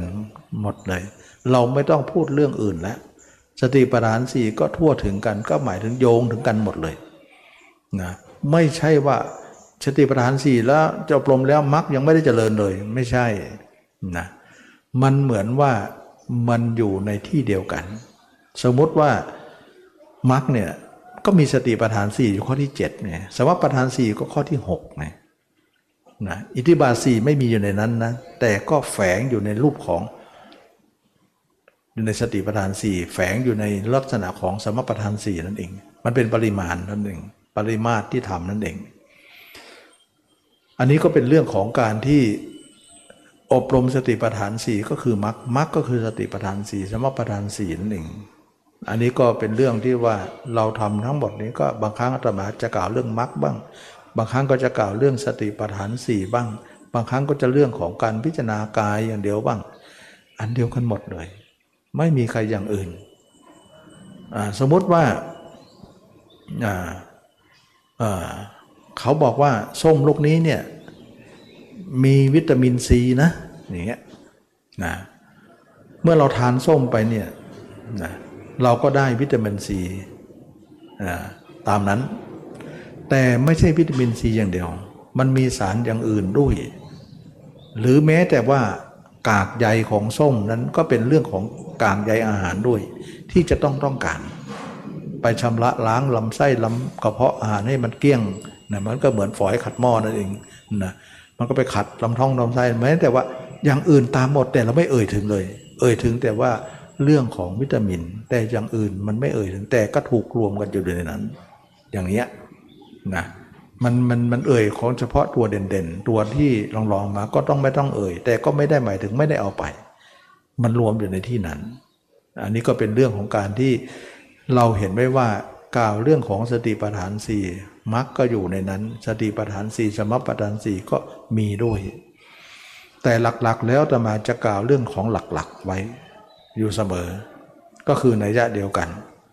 เมื่อเป็นอย่างนี้แล้วเนี่ยการหลุดพ้นก็จะเกิดขึ้นนะเมื่อหลุดพ้นเกิดขึ้นแล้วเนี่ยเราก็ถือว่าเราเป็นพุทธที่แท้จริง ฉะนั้นสมาธิของพุทธะเนี่ยใหญ่กว่าฤาษีเยอะมาก อย่างนี้ก็เรียกว่า สมาธิไม่ไม่ธรรมดา ที่เขาฝึกกันคือสมาธิธรรมดา เวลาออกมาจิตก็ไปเที่ยวหาคนอื่นไป สมาธิไม่ธรรมดาก็คือ เวลาเข้าสมาธิก็เข้าเวลาออกมาก็อยู่กับตัวเอง ไม่ธรรมดาแล้วอย่างเงี้ยนะเพราะคนอื่นไม่มีแล้วเอาทิ้งหมดแล้วกำจัดออกไปเลย ด้วยการอบรมสติปัฏฐานสี่นี่เอง อบรมมรรคนี่เอง เมื่อเป็นอย่างนี้แล้วเนี่ยสมาธินี้จึงเหนือบุคคลใด ๆ ในโลก เรียกว่าการเหนือนั้นเรียกว่าคำว่าเหนือเนี่ยภาษาบาลีเรียกว่าอุตระอุตระแปลว่าเหนือ บวกกับโลกไป เหนือโลกเนี่ยอุตระบวกกับบวกกับโลกเนี่ยนะโลกบวกกับอุตระเป็นเรียกว่าโลกุตระสมาธิ โลกุตระมรรคนั่นเอง คือทางเหนือโลก ที่สมาธิเหนือโลก สมาธิโลกุตระสมาธิที่เหนือโลกที่ไม่อยู่กับโลกกับใคร แสดงว่าพ้นโลกได้ พ้นจากกิเลส ราคะโทสะโมหะชื่อว่าโลกอยู่ ถ้าหมดราคะโทสะโมหะชื่อว่าเหนือโลกแล้ว อันนี้ก็เป็นเรื่องของการที่ว่าโลกุตระสมาธิเป็นอย่างนี้ เวลาเข้าก็จิตก็สงบ เวลาออกบางก็อยู่กับตัวเองนะทีนี้เมื่อพระเจ้าสอนว่าการทำสมาธิเนี่ยเพื่อไปรู้เรื่องของสวรรค์นรกเรื่องของหูทิพตาทิพเก่งเรื่องภายนอกเนี่ยเราก็เก่ง ภายในเราก็เก่ง เก่งทั้งสองไหนสองทางเลย ซึ่งที่เคยบอกว่าสมาธิเนี่ยเก่งนอกแต่ไม่เก่งใน ส่วนสติปัฏฐานสี่เนี่ยเก่งในแต่ไม่เก่งนอก แต่เรามีทั้งสอง นอกก็เก่งในก็เก่ง ถือว่าคนนั้นสมบูรณ์แบบ ในความรู้ในองค์ความรู้ของคนของคนนั้นถือว่าครอบคลุมโลกหมดเลย เหมือนกระเต่าที่ลงน้ำก็ได้ ขึ้นบกข้าก็ได้ ไม่เหมือนปลาที่ดูแต่ในน้ำขึ้นบกตายทันทีนะเต่าจึงเป็นผู้เจนจบมากกว่าปลาที่มีอยู่ในน้ำอีก สามารถจะอยู่ในโลกทั้งสอง อันนี้ก็เหมือนกัน พระริยเจ้า พระอรหันต์พุทธเจ้า เก่งทั้งนอก เก่งทั้งใน เก่งทุกอย่าง เจนจบเหมือนเต่าที่เก่งทั้งนอก ทั้งบกทั้งน้ำนะมันเหมือนปลาที่เก่งฝ่ายใดฝ่ายหนึ่งนะแต่ไม่อยู่ฝ่ายหนึ่งไม่ฝ่ายหนึ่งไม่เก่งเลย อันนี้ก็เรียกว่าเราเก่งทั้งสอง ฉะนั้นพุทธศาสนาไม่น้อยหน้าใครหรอก แต่เราต้องเก่งในก่อนนะ เพราะในมันสำคัญกว่า นอกเราค่อยทำทีหลัง ทีนี้นอกทำทีหลังแล้วเนี่ยสุดท้ายจะตายจะมรณภาพแล้วเนี่ยต้องทิ้งนอกเลย เพราะนอกเป็นของโลก เก่งเรื่องนอก เก่งยังไงก็ไม่เอาไป ถ้าเอาไปอยู่ติดโมหะชั้นบนเลย สุทธาวาสห้าจะรองรับเลย ไปเกิดอีกชาติหนึ่ง นะ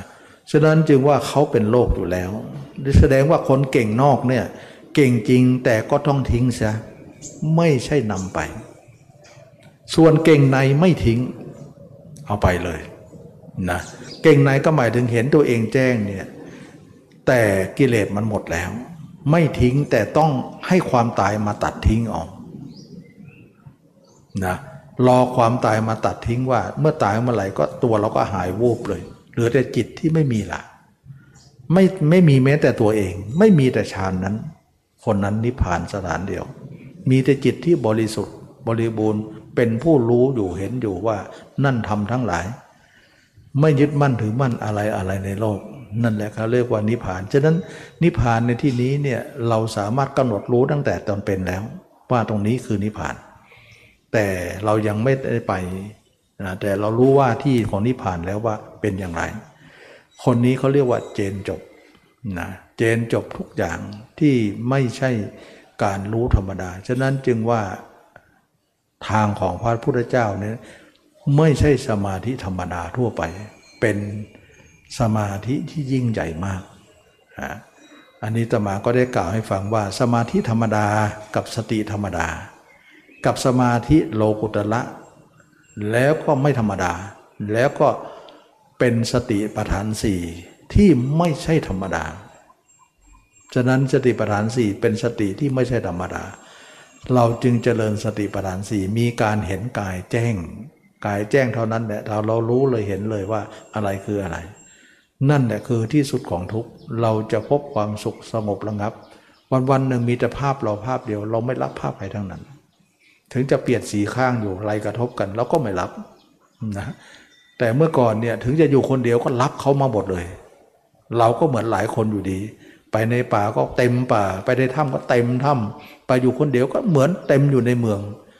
อยู่ในเมืองก็เหมือนในเมืองอยู่ในป่าก็เหมือนในเมืองอยู่ดีนะฉะนั้นจึงว่าใจของเราพกคนเหล่านั้นไป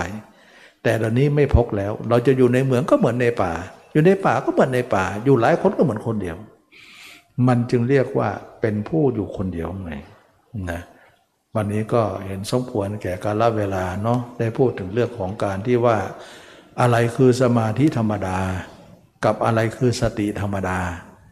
อะไรคือสมาธิที่ไม่ธรรมดา อะไรคือสติปฐานสี่ที่ไม่ใช่ธรรมดา ซึ่งคนละอย่างกันนะซึ่งพระพุทธเจ้าจึงเป็นผู้ยิ่งใหญ่กว่ามหาฤาษีเหล่านั้นทั้งหมดนะ จึงเรียกว่าเป็นผู้หลุดพ้น เป็นสมาธิขาว เป็นสมาธิใสสะอาดด้วย บริสุทธิ์ด้วย ไม่ใช่ขาวอย่างเดียว ขาวและบริสุทธิ์ด้วยนะอันนี้ก็เรียกว่าเป็นทางที่หลุดพ้นได้ก็คือสมาธิของพระพุทธเจ้า ถ้าอย่างนี้เราพูดได้เต็มปากว่าเราเป็นชาวพุทธ ถ้าอย่างนั้นพูดยังไม่เต็มปากเลยว่าเป็นชาวพุทธตรงไหนนะเพราะทางเดินเราก็ยังไม่เป็นพุทธะเลย แต่ถ้าอย่างนี้ความเดินทางเดินของเราก็เป็นพุทธะอย่างแท้จริง วันนี้ก็สมควรแก่การรับเวลานะขอยุติการแสดงธรรมกันนี้ ขอทุกคนมีความสุขความเจริญรู้แจ้งเห็นธรรม ในพระธรรมคำสอนพระเจ้าทุกคนทุกท่าน เทอนะ